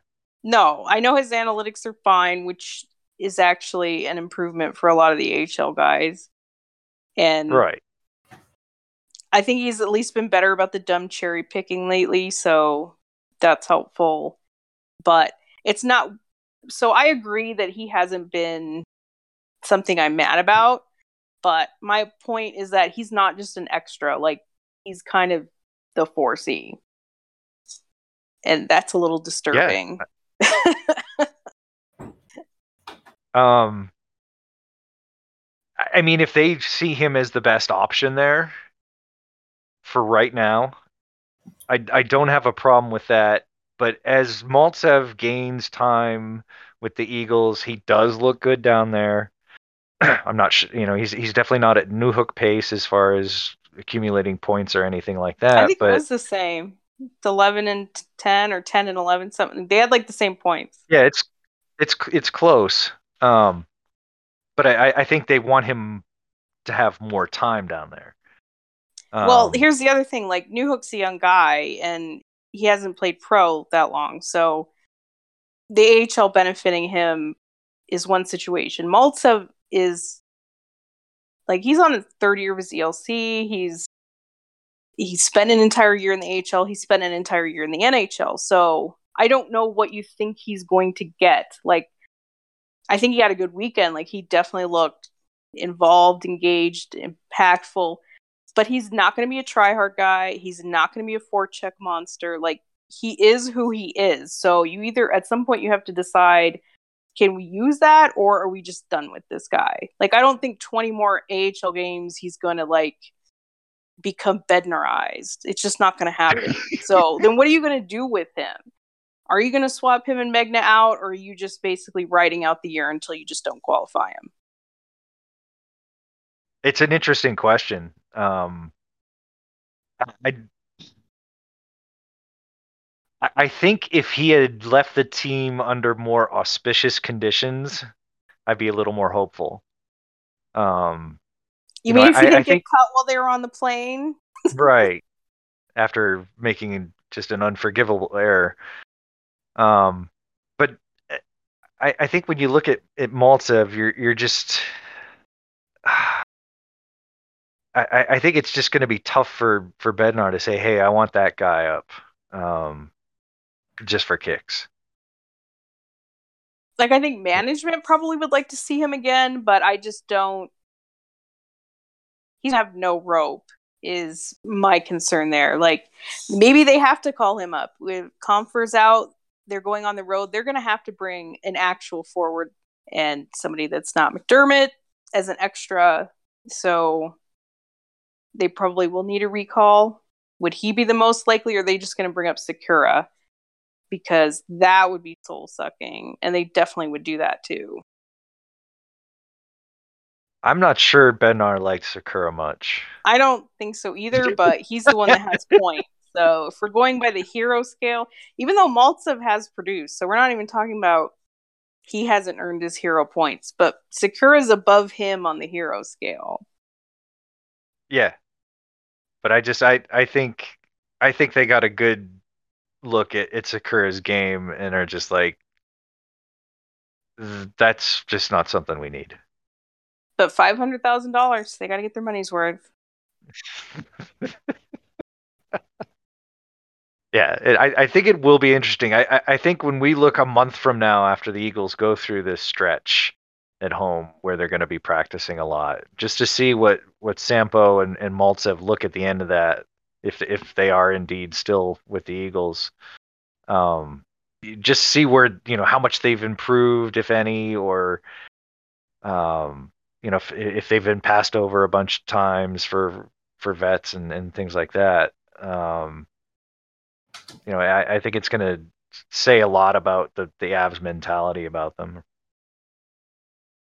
I'd love for them to actually have to come to a decision where they need to waive McDermott, but that probably will never happen. He, that's like awesome. the curse that he's brought is that no way is he leaving because they'll never be to a point where they can do it. I mean, you just can't waive a guy like that. I mean, look, look, look what happened when the Flyers waived Aube-Kubel. You know, There's always a buyer. There's always a buyer. The funny thing is, is that the Flyers claimed their goon Zack MacEwen from Vancouver, and that they chose to keep him over Aube-Kubel. is also how that happened. Yeah. So I mean, there's interesting things ahead, and it, you know, I I think I think what what we're seeing over the next week for the Avs and the next few weeks for the Eagles is you know a, a, lot of chance for guys to get healthy and or more comfortable in in what they're doing. Um, so I th- I, think by by our by Christmas we're gonna have a really good idea, sort of on the full hierarchy in the organization. I hope so, but I don't know if I'm seeing this carousel end anytime soon. Might just be like this. And I don't want to say it, but there also could be a COVID situation that every team has to think about. And I know that Bednar feels like the Avs are past it because everyone's vaccinated and everybody has had COVID basically. But there always could be a situation where seven or eight guys can't play, or not even that, just one, two here or there. So I just don't think they're ever going to have the full team together. Yeah, it's I mean it's tough to see and it's honestly like you you just never have that. Like well, of course. Like there might to, to there, there might be like, three weeks a season where you get a stretch where everybody's healthy, and you're like, "Wow, I just can't imagine what it's like if someone got injured," you know. And they can't even have a. then it starts again. Yeah, they can't even have a period of it. I just, I know you. You know that somebody's basically going to be injured all the time. You're going to be missing one guy, but they're basically always going to be missing like three guys. Yeah, I mean, I just, I don't know. I, I think in today's NHL, that's just sort of how you have to deal with it. It's disappointing. You know, it's, it's, more, it's more like the NFL where you're just sort of counting on the fact that you're going to be missing two or three key players every week. Well, the NFL they don't come back. Well, I know they changed the rule a little bit, but it's like you start with 80 guys or something. You're lucky if you have 30 at the end of the year. 30 of those guys, and you have 20 off the street. right. That's you what know, it feels like. That's what it's starting to feel like. It's just it's hard to enjoy the team and you know there's always going to be adversity, but it's just disappointment after disappointment and it's depressing. Yeah. No, it's I, I mean it, it is really tough to adjust to that you just expect guys to be out all the time and it just again I, I, I wish it wasn't like this and i wish more was done to to make the game uh, you know a, a little bit less rough on guys but yeah, this is the world we live in now Yeah, yay hockey. Let's get into some stars and scratches, shall we? Sounds good. let's do it Earl, who do you got? i was going to say sam but i'll let jackie take that okay. Um, um, there. I mean, I guess I'll I, I'll start with Bo. Um, just because again, he's he's been so fantastic, and I know he got injured and he missed you know half the time that we're talking about this week, but what he looked like in that first period against Vancouver, I mean, there was there was one shift, and I can't remember if it was a power play or five on five, but it looked like the Harlem Globetrotters. They- They should have had Sweet Georgia Brown playing. Like they were moving east west and passing the puck off and creating space. Um, and Byram just looked so at home, you know, playing with Landy and Mikko and you know that that whole top line. I know you're talking about. I think it was right after the power play, and he was out there with Makar, Yeah. and Right. it it ended up in the goal that what was it? Landy scored from Makar, and Yeah. um, but yeah, that whole shift was crazy. It was just like, what are these these guys doing? Like, didn't he have like two good chances of his own and like couple passes? I know he was amazing in that in that period, and then then the steal. I don't even know who he stole it from. Was it Pedersen or I don't know. Oh, The the, one on the, the Mikko goal. Yeah, the Vancouver Yeah. forward he stole it from, and then the NHL gave him a point and took it away. I mean, come on, give the guy the damn point. But yeah, like he's been good every single game, which is kind of crazy for a 20 year old. And to be able to play that style consistently is crazy. It's like Yeah, it's, it's almost just- it- too good to be true. the way he looks comfortable with the the older, more skilled players. Um, and I know Makar is, you know, far from being old. Um, but it just, you know, Makar has sort of developed into fitting in with those guys very quickly, and you know, Byram's right there. And th- yeah, that's like just, he's special in his own right. He's a little bit different than Makar. And in that five minutes he got to play, he was like plus two, was 11 for one Corsi against, like just right. a crazy period. Like that's part of why they got out to a lead like that. It's just, just say a prayer, everyone. Say a prayer. Light candles if you have to. I will, seriously. I will light a candle. All right, go ahead and talk about Sam. Well, um, well, it goes back to uh, you know earlier this week when some of our wonderful local Denver media decided to go on national radio in Canada talking about how Girard's going to be traded by Byram and that they want to get rid of his cap hit, you know, all five million dollars of it, and that the guy that's l- led the team like two years ago he led the team in even strength time on ice. They're going to showcase that guy first of all. And um you know everyone's been crap sam and not, not to say he didn't deserve some of it but all the top players have been pretty crappy too. And um you know he comes out last night and he has a four point performance it was awesome that he got the empty net goal uh, he's had some really nice plays. Like that pass on Newhook's goal was, was like just vintage. There's not that many guys that can make has the vision and the ability to make that pass. So I'm glad that everyone loves Sam. Well, they don't love him. I mean, come on, let's be real. But everyone's happy with Sam for one game because he got four points. But they need this guy first of all, and second of all, it's sad you need to have Byram gone to understand the appreciation of what he brings to team and how he helped create all those goals and that win yesterday. So, yeah. And it wasn't just four points. I mean, he's had seven points this week, I think. I think he had one in the second Columbus game, two against um, Vancouver, and then four against San Jose. You know, he, he's gone from struggling to highest scoring defenseman on the team. And it's well, remember he was on a 55 point pace last year. Of course, pace never gets brought out when we're talking about Sam. So keep that one in mind too. Is that just like I said, he's on a 72 point pace now. they need this guy. Like it, it's unfathomable. I get some of the more reasonable people are saying because of Byram, do you can't and we need a damn forward who's expendable. It's not Sam. Let's just put it that way. He's not going to be the one that's going. They need him. He he's durable. He makes a difference. His defense, they need everything. And, and I like I said, controlled.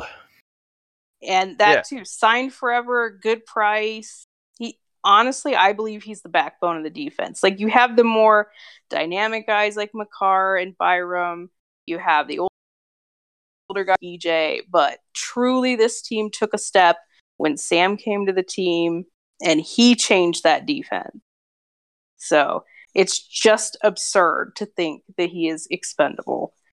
So I'm glad that he got his not just that, points, and everyone could think, boy he actually does something positive. But he's you always need him. End of story. Yeah, so I mean, yes. It's it's tough to imagine a situation where you win a trade by trading him.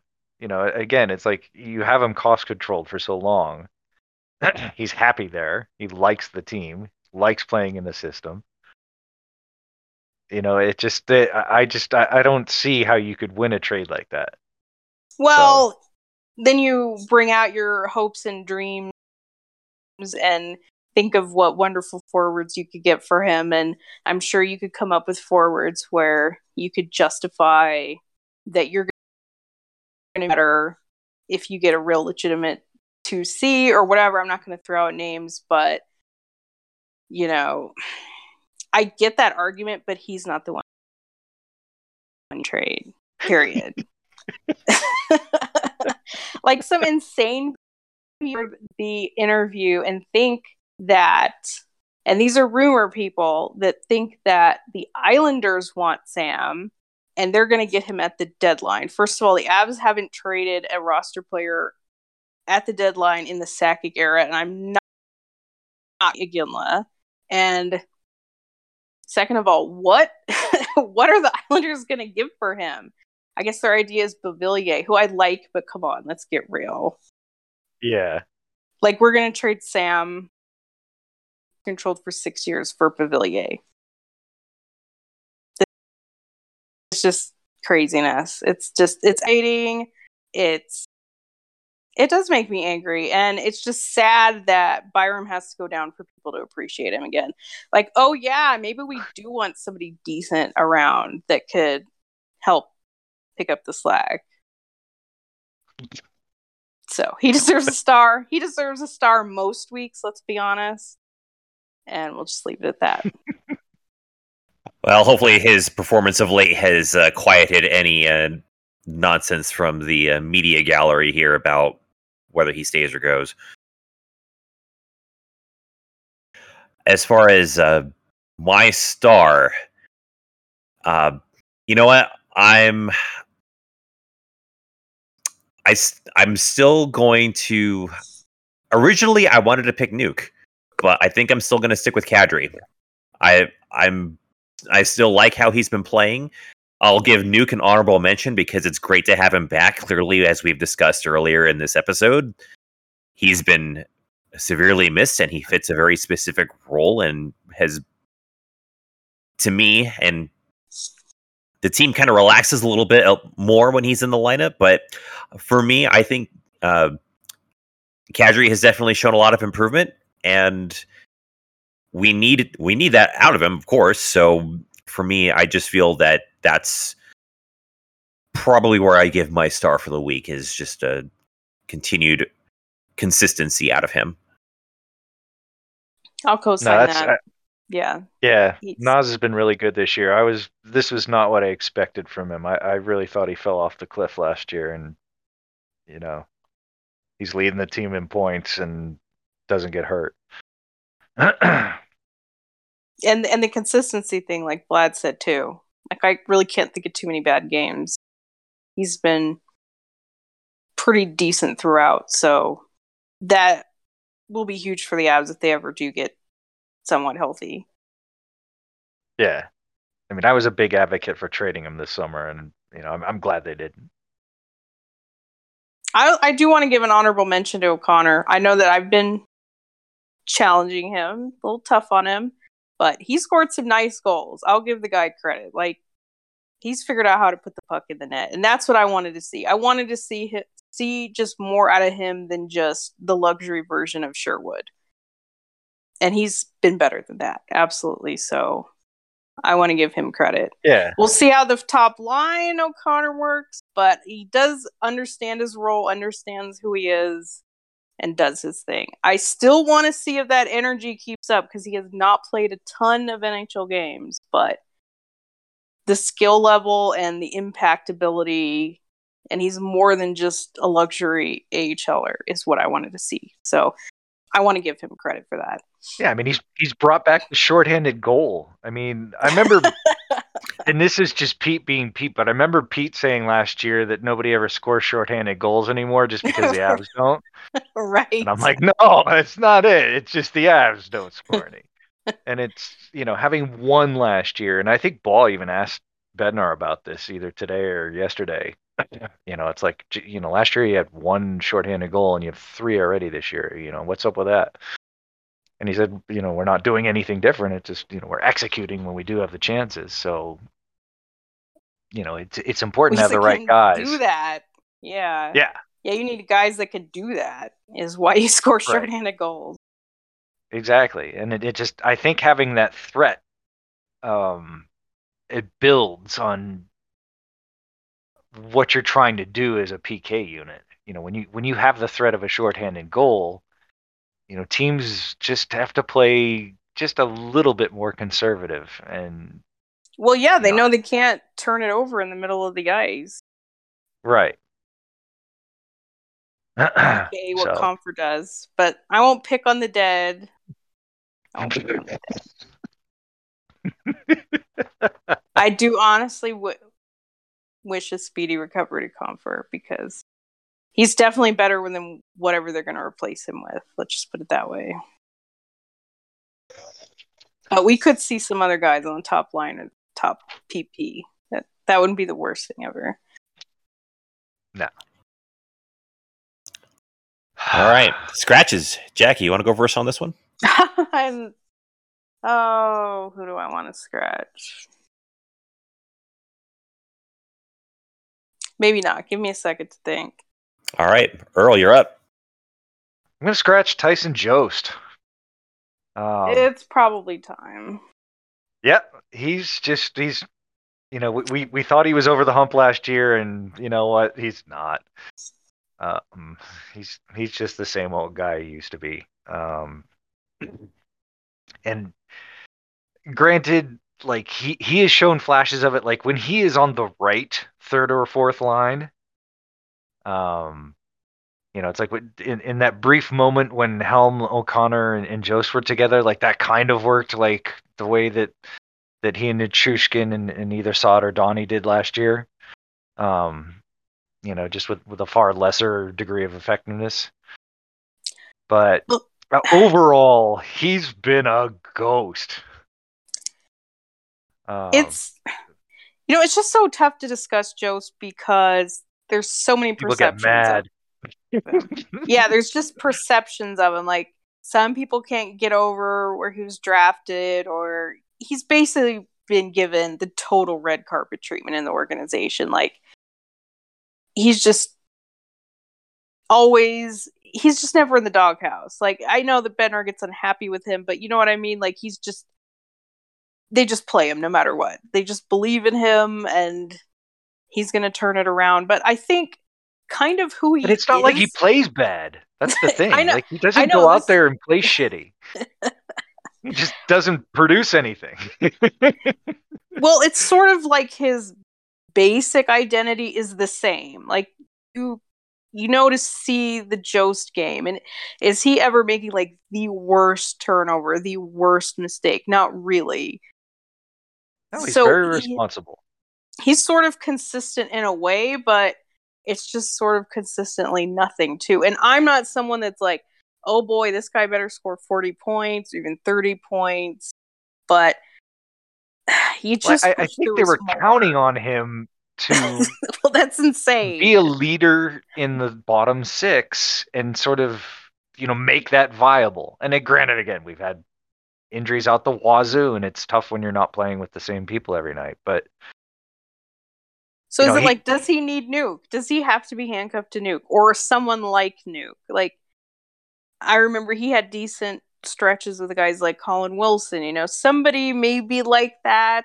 I don't know. They're gonna hope and pray that he can play with Aube-Kubel and sort of come up with something similar. yeah, I mean that'd be nice. Um, but it, it it's apparent that he you can't just put him anywhere and expect him to do good things. He has to be in a fairly narrow range of situations uh, to do more than just be a fairly responsible guy. Um, And I haven't really looked deep in his analytics. Like, is he even getting it into the eye test? It doesn't seem like he's getting a lot of chances or shots. I think maybe that would make you feel better if he was like doing more. Like he's he's never necessarily accomplishing a lot, but he's usually doing more. So it's really hard I mean, to it's say. just like- I defy you to remember a single thing he's done all season. That's kind of where he's at, you know. And I and I hate that because it's like he is a nice guy. He's a good guy to have on the team, and and and you know having that responsibility and, and not turning the puck over as much as everyone else. You know that's kind of nice. But it's like when you can't remember a single thing the guy's done all year, you're just like, I mean, can you replace that? yeah. I think he did have one pretty good chance, but I can't even tell you what game that was. So yeah, basically, right. and then putting him on the power play, just yeah, that doesn't work. They don't do it much, but when it happens, it doesn't work. It's just, but the funny thing is, is I'm never really that. Like I get way more frustrated with Compher because his screwing up is like just so obvious. Yeah. And they and then they put him in an even bigger role too. That is It's not like- thing. it's not even so much about the money it's just that they think he's way better than he is like jost i don't think they think he's better than he is they expect more from him sometimes but for the most part he is sort of like an inoffensive bottom six guy but but you're right it, it's not good enough right now it's definitely and I remember having this conversation early last season as well. And you know, again, when when he was put together with Nichushkin, bam, that took off. And maybe that's just something that we're waiting for. And not, I'm not saying that that he's going to be put with Nuke, but to to find that chemistry with with a, a complementary player that that he obviously needs to be successful. I mean, it just you can't put him with just anybody and expect things. So yeah, yeah. managed, and it's sad that you have to manage like a two million dollar player, but here we are. but he's he's usually not on my top of guys that I thought sucked. So he's just kind of there. I Yeah. and and going through this kind of made me think of who my scratch is. I say Helm. Like other than a few of the short moments, which have been great. Yeah, He's just not I, I was gonna say him, but but the the shorthanded stuff saved his bacon. But is he even really been that good at all this year. I don't really think so. Like I think the guy's kind of done. I, I think that I think the tough thing was all the penalties he was taking, and that kind of tapered the last couple of games. But um, that's I mean, like for a guy who's you know one of your top penalty killers, um, you know you you don't want to see that. And it's not like he was taking lots of penalties, but he just went through a stretch where he was getting one every game. um, but and all and I know it's tough. they played in one organization 15 years, but I just I don't think it's a comfort thing. I just think he's just really limited. I'll agree that he's been pretty invisible as well. So maybe with this, you know, his shorthanded antics with O'Connor has kind of delayed the uh, inevitable. But we'll I think we'll have a better, clearer picture on both Helm and Jost once the schedule kicks into high gear coming up when the Avs come back from this road trip. We'll really start to kind of see the pictures start to materialize a little more clearly. And in a way, yeah, that's I mean, a little bit scary because can this guy play four times a week? Yeah, I mean, I, I I, think the best case is that Jost and Helm find some chemistry together, and, and obviously, like O'Connor is good for both of them. And and when I he's the opposite when of injuries what allow that go is the no, but I problem. You think Helm is? No, I think the he's the opposite. Like yeah, Jost needs a good good forechecking presence. He needs maybe somebody to not necessarily an energy tryhard. I think he's fine with O'Connor, but I don't think that's like his best match ever either. So uh, honestly, the best hope might be Aube-Kubel because I don't think anyone else on the roster is, unless he gets Nuke back. That's he's kind of on an island. And I think Helm is squarely a fourth liner now. Like he obviously will play higher in the lineup just in disaster times, but didn't play him that much. Yeah, I was and gonna say I don't think telling... JB likes playing him. no, and they don't play him in the clutch to the vets situations either when they're clinging to a lead late in periods or late in games. They hmm. don't play him in those situations. So that also kind of tells you what Bednar thinks of him. Yeah, like he he is not in the pebbles category where it's like you know, you always see Pebbles out there with like the top line or something like that when they're trying to finish off a game. Um, and it's like you just you wouldn't see that with Helm.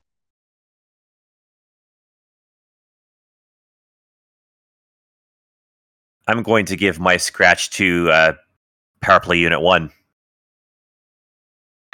yeah, well, the power play always is pretty sad. sorry.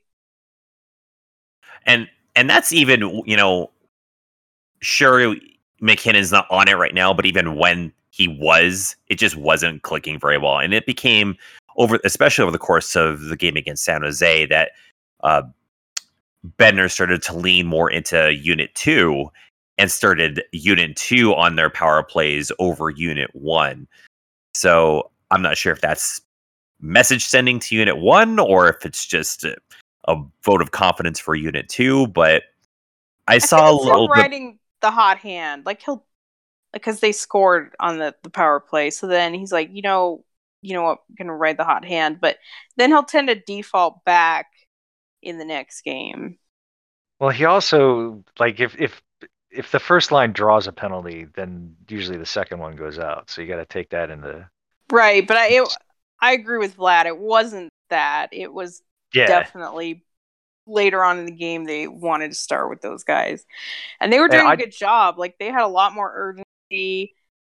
The Sam and Toews work well together. A surprise, surprise. And um Well Kadri's just... been pretty good on it. And he made a play the other day, like he came out from behind the net when they switched up and I the first unit was out there and came off, and second unit came on. He went behind the net, got the puck, and went straight up the ice with it. No stupid drop pass, no no angle pass, nothing like that. He gained the zone, and they eventually scored on it.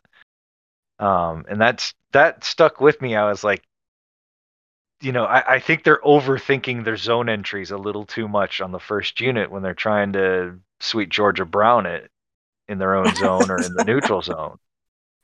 You know, it's like Naz just went like right in there, and that's kind of what you have to do. I noticed Burakovsky does that a lot too when he's on the second unit. You know, it's like they don't mess around as much, and you know they get in the zone and get to work. I think that helps a lot. I, I, I think, you know, I mean they lose a lot of the face-offs in the offensive zone, and it's like they they almost always start the power play by having to go back and read the puck. And then that leads to farting around for 10 or 15 seconds before you even get to the neutral zone. And then. But this you know, team's always dangerous on entry. So, in some ways, I don't think that's like the worst thing ever. Is, Yeah. you know, they're a transition team. So they would naturally be more dangerous in that Yeah, sort but you of all right. You you look setup. You look at any time we play a team that has someone on the PK that used to play for the Avs. oh my like God. Yeah. I- They cover the drop pass. And it, not only it's- that they they cover the end zone pass if they ever get Right. set up they're just waiting like they're seriously just looking at Makar and just wait because they right, and, know like remember Carl last year with Arizona before he got traded? It's like he would just sit there. He's like, I'm not letting it happen. You gotta do something else, guys. You know, and it, it yeah it's so at- obvious and like Belly did that when we were in Tampa. I mean, it's like you, you go against guys that know the system, and it's just like, wow, Or this- Nieto and what are we gonna Jose. do? Someone figured it out. Uh, so yeah Nieto Um, and San Jose too it's right, yeah. No, someone I- made that remark last night. I think it was it's just- me Yeah, I mean, it's just you, you make. You know, you, make the, the job so much harder when you do the same thing every time. Um, I know and it just the power play is such a source of frustration and it has been for years and anybody that's listened to this show for years knows that it's a pretty common complaint. It's just they could get so much more out of it. I hate that they're just satisfied with being good when it when it's working it's good and it's mostly because they have all world talent Yeah. but it could be but it's so not good better this year. and it hasn't been good. And and people will say is how many games did they really have that full unit together? Maybe one, but that's really no excuse. Like just because you don't have MacKinnon doesn't mean that you can't set up the whole rest of the thing. If you're just not getting good shots from that left side, that's one thing. But it's Well, I went through some numbers, and it's like in the wins, their penalty di- differential is a plus thirteen, or their power play differential, like actual power plays they they get to do, is a plus thirteen, and their losses is plus two. And their power play effectiveness, they're six for twenty-seven in their wins and one for nineteen in the losses. So there's probably Well- a correlation between having more power plays and effectiveness, and well, power know- play goals do win games. Like like the one in Tampa that MacKinnon scored, they absolutely needed that goal to even get that game to over- overtime. right. And then, but a lot, it's funny because a lot of that weird stuff they've been doing with the goalie pulled, and I know, I know the last six on five wasn't. That was more even strength, but like some of the earlier ones was six on five. It's just, it's so convoluted the way that those stats have shook out this year. Yeah, but it, I, I mean, Bednar has said this many times. It's like if you want a, an effective power play, get lots of power plays, and he's right because it's like when they get lots of power plays, they score more and they win. So Well, in a way, that's unfortunate because you shouldn't. If you're counting on getting five power plays to be able to convert and have it make a difference in a game, that's really dangerous. no, I think that's a symptom. I you know I think you know I think when you're moving your feet, when you're being dangerous, you're drawing more calls, Well, sure, and that's a feedback loop. and I'm sure Bednar would say that too. that you're earning those power plays, but we know how it goes. We know that a lot of times they want to even up, and I wouldn't trust this penalty kill to kill five penalties on the other side. Some refs just won't call. Some it'll be a light power play game, and you might only see two, three. And actually, the funny thing is the the penalty kill is better in the losses than it is in the wins. so well, that might it be doesn't, go to it doesn't where- seem like the penalty kill has a correlation with winning. Um, Well, it could be. The but other yeah, I mean, it just it's one of those things. Like I, I, I do think that's a symptom. I, I- I just think there's a there's a reason that we see a big penalty differential in the games that they win, and it's not that the refs are calling the game better. I, I just think that they're being more dangerous. They're drawing the calls, and and that just makes you know that that means that they're on it that night. I'll agree with that. It it is part of why they've drawn a lot of penalties the last couple years. Is because Right. they play that aggressive, fast, tend to draw penalties. I just wouldn't count on that for converting and winning games. Like No, you have to be able to convert on a one out of two, one out of three. Right. And I you know, not to rag on the Coyotes, but it's like under Rick Tocchet, they you know, their their philosophy seemed to be let's keep it one one in five on five play and hope we get win it on a power play. Um and that's that's not how you, you should think. And, and well, no, you want to win it five on five, but right. power play. But some teams are fine like at a stalemate five on five and trying to win it with special teams. And it's like I I don't think the Avs do that at all. but you have to be able to like if you Yeah. get three power play if it's a close game and you get three power plays you need to score on one to win the Yeah. game and that's what a lot of these come down to if if they're able to at least do that and i know that's 33% and that's asking a lot as an average but then again you know teams like edmonton are at that kind of average and so it is possible i just don't like the being satisfied with it. Like, it, oh, it's good enough. It's top 10 Yeah. statistically. You know, Right, they and do score seen on it. we we've seen in the past that you know when when they do have a, a an efficiency which is you know their percentage is is better than the eye test indicates it's because like they scored 3 on Chicago and and Los Angeles or something like that and that you know those those sort of extra meaningless goals against bad teams are what you know sort of make it look better than it is then I realize, you know, it's like Edmonton, I'm sure cleans up on all the bad teams because they can't stop anything, but it just, um, you know, when you clean up against the bad teams, you- you also have to be good against the good teams as well. Well, if the Avs are going to have to, to come from behind more, maybe deal with deficits more, we'll see. That's how you climb out of it. When you're able to draw that third period penalty and then you can make the other team pay, that's huge. Because it is Yeah. a momentum changer. It's like five on five is so important. And that's really the measure of individual performance and, and things like that. But the power play will always be important. So Vlad, you were right. Yeah. I agree with scratching the power play. That's kind of a universal scratch, but sometimes it works. At the at the risk of uh, incurring future injury, I didn't want to make the scratch of getting having players get hurt in the first period the scratch for this episode. But we are done with that. knock on wood. Knock Well, on wood. knocking on wood didn't work, so whatever. Get a voodoo doll. Burn incense, make a sacrifice, do something. Sacrifice a Tyler Arnason jersey or something.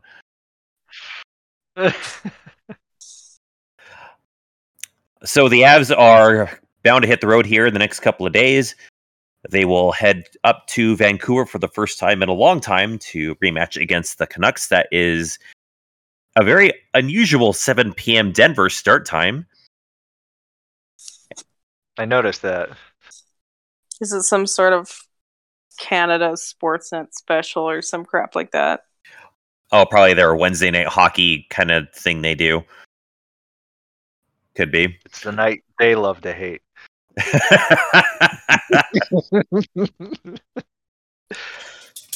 Two nights later, they will be making their first ever visit to Climate Pledge Arena to face the Seattle Kraken and old friends Joonas Donskoi and Philipp Grubauer.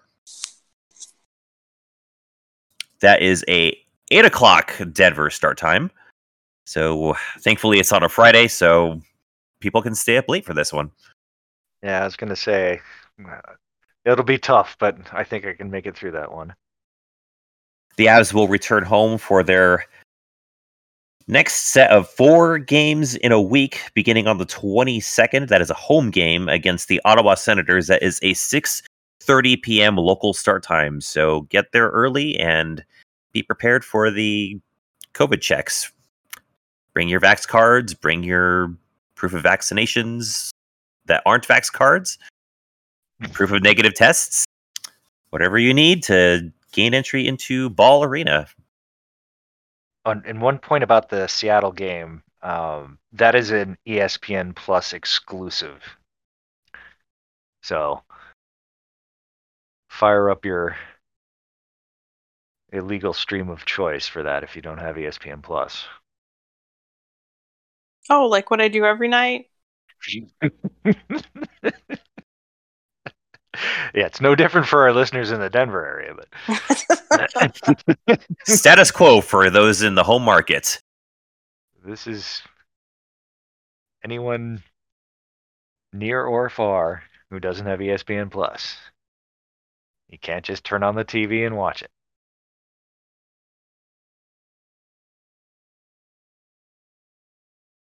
So until we uh, gather around the microphones for our next episode, uh, Earl, Jackie, this was fun. It yes, was. it was. And we will see you next time.